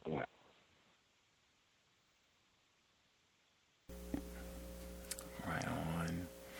Yeah, I would have to double check with uh, Strom Thurmond just to make sure, but I think the black female that uh, he raped, I think she, it might have been a pedophilia type thing. I would just have to go back to see how old uh, she was at the time, but I think she was significantly younger than he was. So I'll double check. We'll have that for uh, next week. I would encourage folks uh, to read that article that was in the uh, the Washington Post. Uh, my sister was killed in the Charleston church shooting. Removing the Confederate flag isn't nearly enough.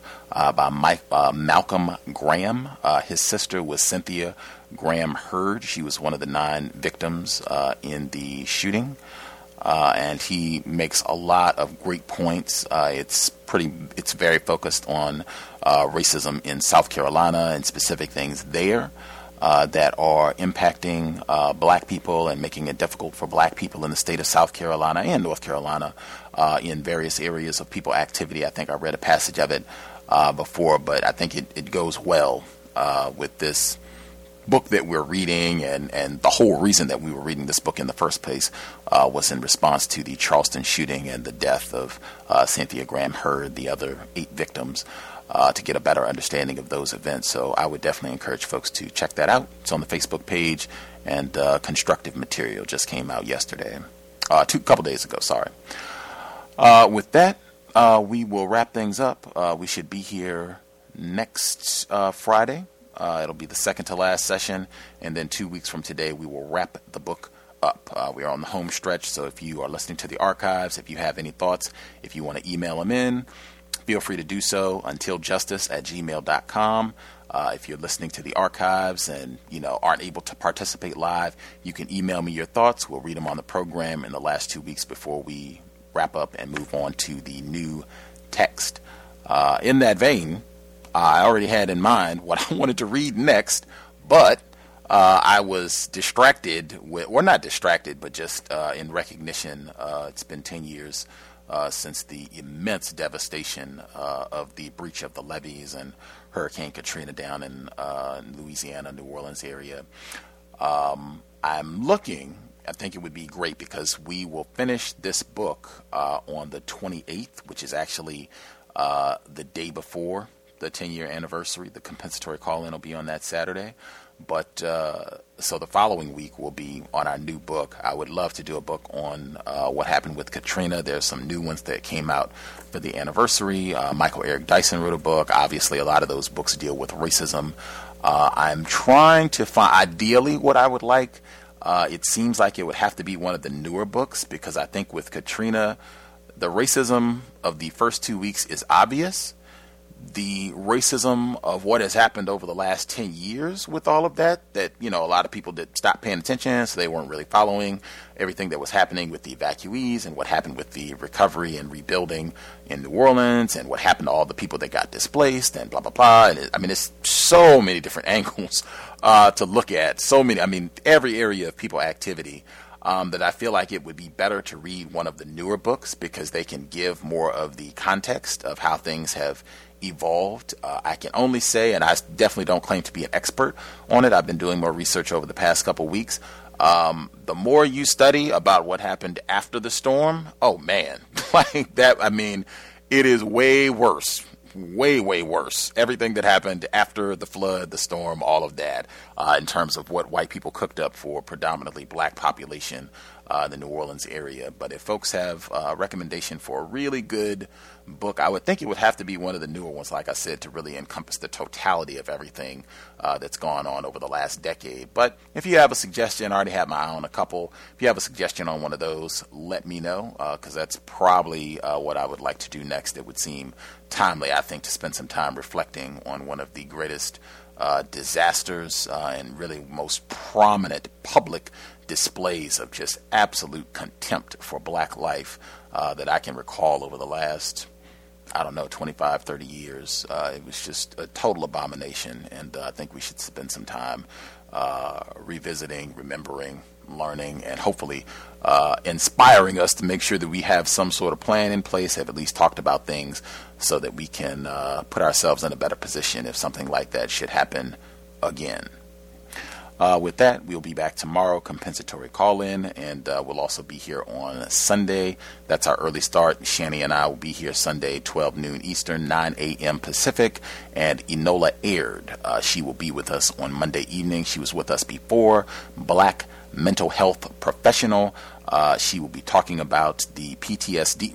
Hurricane Katrina, I just have seen reports this year talking about the lasting impact of trauma uh, that the people who experienced all of that, who lost loved ones and got displaced or were placed in a contaminated trailer for two years, and just the myriad of abuse that, that happened. They were talking about the lingering trauma that those folks are still experiencing and how they're setting up uh, mental health uh, professionals throughout New Orleans for folks to get help because they know this is a very hard time for a lot of uh, people, a lot of black people in particular.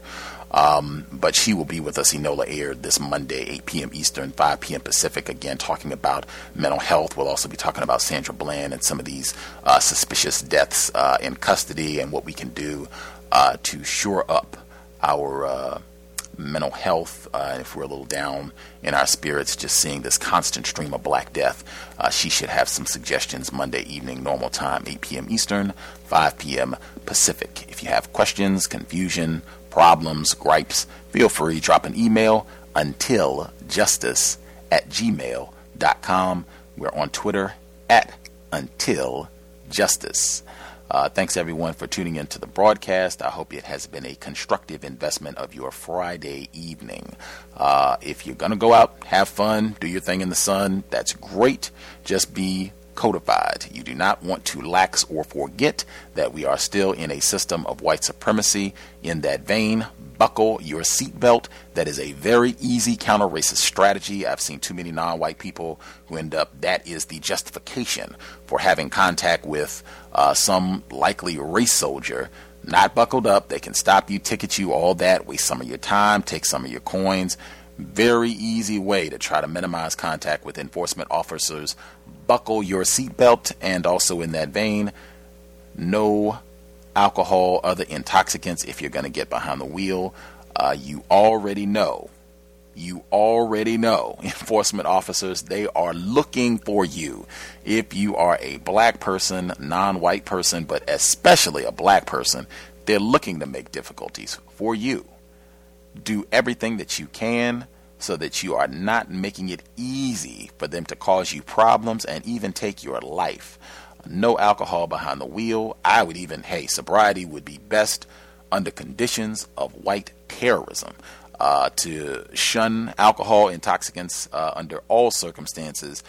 Uh, but if you can't do that, at minimum, be codified be very careful about the non-white people that you're around if they're going to be consuming alcohol. It's too many times where we just have a lot of unnecessary and easily avoidable problems just because we're in an environment where people are not making good choices because they're under the influence and definitely never around white people who are under the influence. That is one of the most dangerous things that you can do.